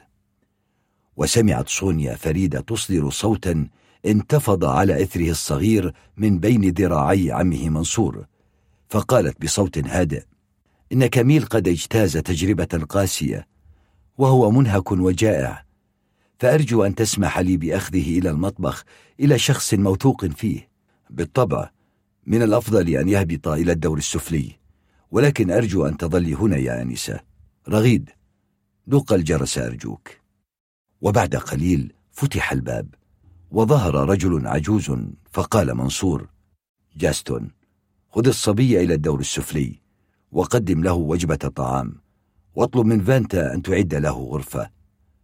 والآن يا كميل اذهب مع جاستون وسيعتني بأمرك. وقفز الصغير مبتسما وذهب مع الخادم. ونظر منصور إلى رغيد وقال والآن علينا بقصتك يا رغيد. اذكر الحقائق فقط. إنه أخي تذكر ذلك. قال رغيد وأبي أيضا. أما الحقائق فلم تصلني إلا هذا الصباح. تعلمون أنه لو لم يولد كميل لا أصبح أبي سيد فالمي الوحيد. ولو لم يتزوج أخوه الأكبر لآلت إليه فالمي ومعها بيليفين فكان عليه أن يتخلص من الصغير. فقاطعه منصور قائلا كن متأكدا مما تقوله. كل التأكيد. حسنا سأقبل ذلك ولكن لمن صرح أبوك بهذا القرار؟ لي أنا بالذات. هدئ من روعك يا عماه إنها مجرد مشكلة عائلية. وتابع رغيد القصة يرويها بكل تفاصيلها بما فيها نجاة الصغير من محاولتي اغتيال. كان للمربية صونيا دور في إنقاذه منهما. وتتابعت الأحداث وانتقلت بي الأمور من حال الظن إلى حال اليقين.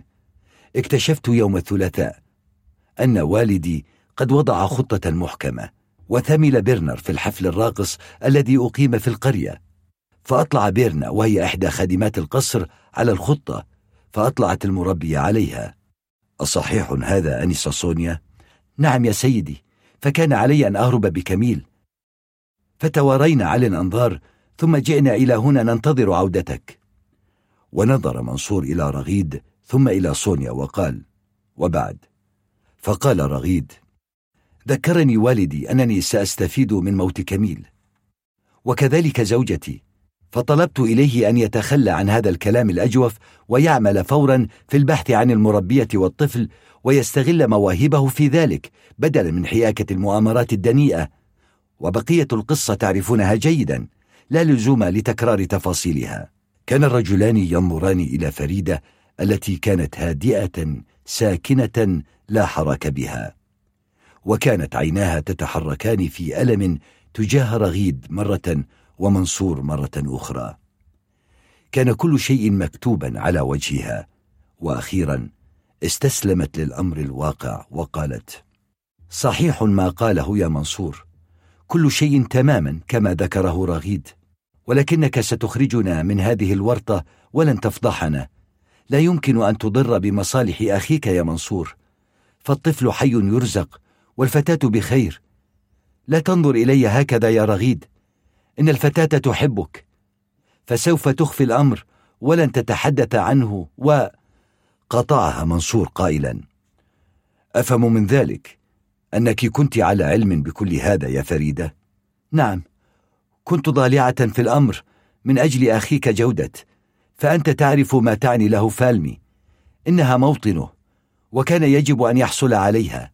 هذا شيء والتفكير أو الشروع في قتل طفل بريء شيء آخر يا فريدة. نعم أعرف ذلك. إنني أقر بأن الأمر كان كله خطأ في خطأ ولكن لم تقع جريمة فيجب ألا يرفع الأمر للشرطة.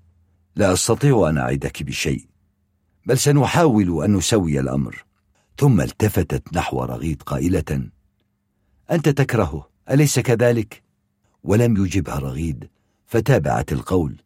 إنه أبوك. أتحب أن تراه على حافة الهاوية؟ وظل رغيد صامتا لا يجيب. فاستشاطت غضبا وقالت لعنك الله إنك تحكم على والدك بالإعدام. أنت القوي المعافى وهو الكسيح المقعد. وغطت عينيها بيديها وأجهشت بالبكاء. وفي هذه اللحظة فتح الباب وظهر على عتبته ريد الإنجليزي كدب غاضب. هتف رغيد بالفرنسية من أنت بحق السماء؟ فلم يحرك ريد ساكنا بل وقف داخل الغرفة يتنفس بصعوبة ونظر إلى صونيا متجاهلا كل من في الغرفة وقال صونيا ما الذي يجري هنا؟ هل أنت بخير؟ إنني بخير يا سيد رد إنني بخير ظهرت علامات التعجب على منصور أما فريدة فلم تعر الأمر أهمية كانت تبكي بكاء مرا. وقال رغيد إنه الرجل الإنجليزي الذي حدثتك عنه. أنسة صونيا هل أستطيع المساعدة؟ بلى أن تأخذني بعيدا من هنا. إذا هيا بنا نسرع من هنا. وهمت صونيا بالخروج مع الإنجليزي فاستوقفها منصور قائلا هلا تريثت قليلا يجب ألا تغادري على هذه الصورة. أرجوك ابقي قليلا.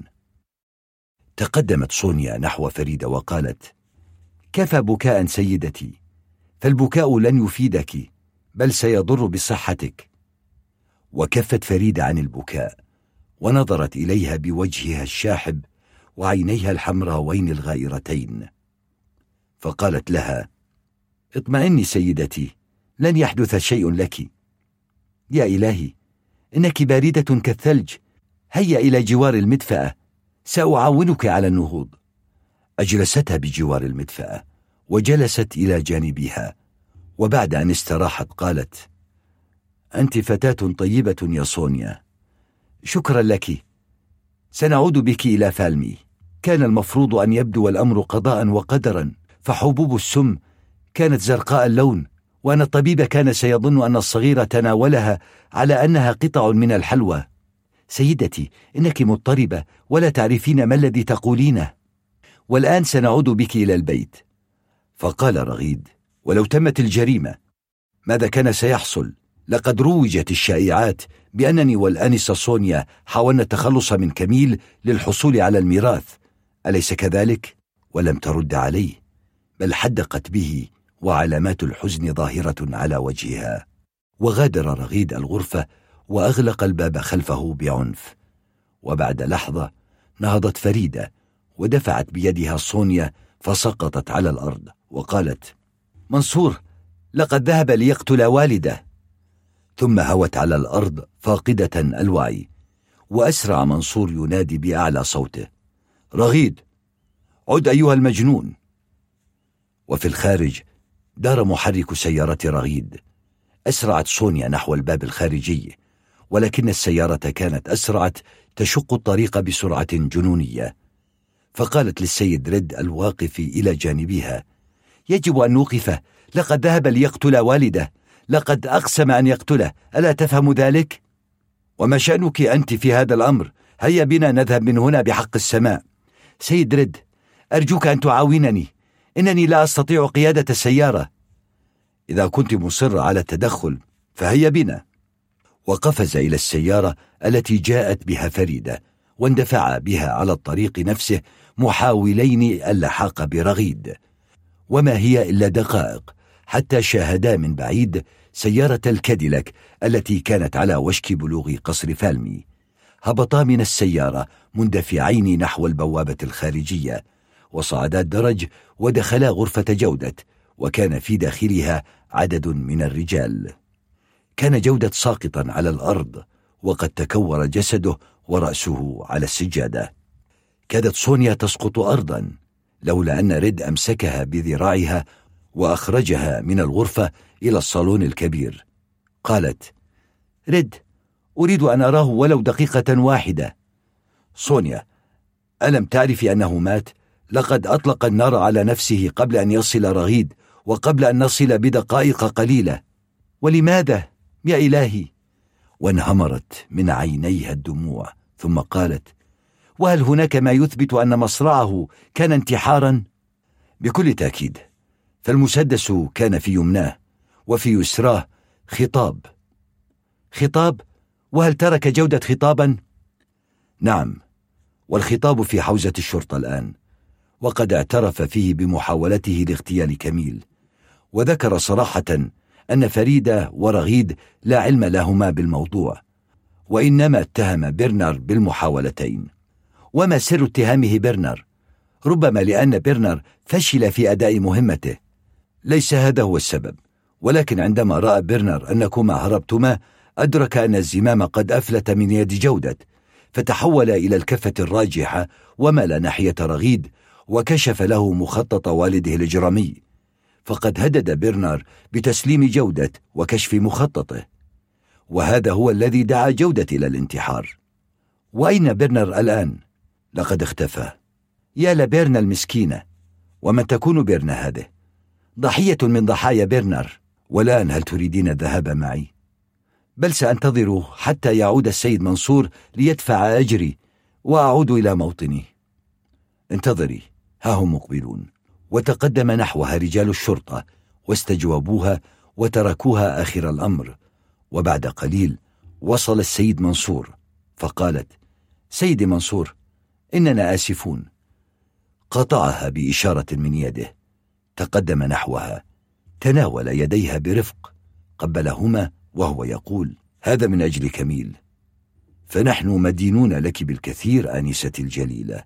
وقد جئت متأخرا لأشكرك. واعلمي أن كميل سيمكث معي في فيلا ميري. فهل أسألك أنسة سونيا بعد تجربتك القاسية أن تمكثي معه وتشمليه بعنايتك؟ وقبل أن تجيب سمعت ضجيجا في الخارج. كانوا ينقلون جثمان جودة إلى مثواه الأخير. قالت له أشكر لك عرضك سيد منصور فأنا مستعدة لرعاية صغير كميل في مقره الجديد. إذا بإمكانك بدء العمل ابتداء من الآن. وحبذا لو أجد من ينقلك لقضاء الليلة في فيلا ميري. قال ريد الإنجليزي. أنا من يقوم بهذه المهمة بكل سرور. جلست سونيا إلى جانب ريد وشكرته على كل ما فعل من أجلها. ثم سمعت هدير سيارة في الخارج. عرفتها على الفور. إنها سيارة رغيد. فخرجت مسرعة وكانت السيارة انطلقت. فانطلقت صرخة مدوية وصلت مسامع رغيد. فأوقف السيارة وخرج منها. فبادرته صونيا بالقول وهي تلهث. كنت أنتظر. كان لابد أن أراك. قالوا لي إنك غادرت القصر. كان علي أن أعتذر لك يا رغيد. لقد سمحت لنفسي أن أشك في أمرك وأتهمك بالقتل. فأنا آسفة أشد الأسف. لا داعي لذلك فأنا أفهم نبل مقصدك. رغيد أريدك أن تعرف أمرا واحدا قبل أن تذهب. إنني أحببتك وما زلت أحبك وسأبقى. وهمت بالانصراف فقال لها إلى أين أنت ذاهبة؟ إلى فيلا ميري؟ بناء على رغبة عمك منصور. ادخل السيارة سأذهب بك إلى هناك. وأنا في الأصل كنت سأذهب إلى هناك لأبحث عنك. هيا لا تترددي. ووجدت نفسها تقفز إلى مقعد السيارة بجانبه لم يلمسها. سألها هل تنوين البقاء في فيلا ميري بعض الوقت مع الصغير كميل؟ لا أعرف فأنا أحبه من كل قلبي ولكن ولكنه سيكون وحيدا حتى مع منصور. فهل نأخذه معنا إلى بلفين؟ هل تعني بأنني سأصبح رغم كل ما جرى؟ لم يرد على سؤالها بل استدار فجأة نحوها وضمها إليه بعنف وبعد أن أشبعها قبلات حارة قال لها هل تعلمين أنني أحبك يا صغيرتي بل يا حلوتي وهل تعلم أن حبي لك يفوق كل وصف واندفعت السيارة السوداء بكل قوتها على الطريق الأملس وعبرت الجسر ليستقبلا حياة جديدة في رحاب قصر فالم الشهير ويعيدا مجده التليد ويكتبا صفحة نظيفة في تاريخه المجيد. انتهت. استمعتم إلى سيد القصر. قرأه لكم داود عفشات. تأليف منصور هنود. تم إنتاج هذا الكتاب الصوتي من قبل Storyside سنة 2018 بالتعاون مع المؤلف للنشر والطباعة لمنصة Storytel جميع الحقوق محفوظة. حقوق التأليف منصور هنود سنة 2002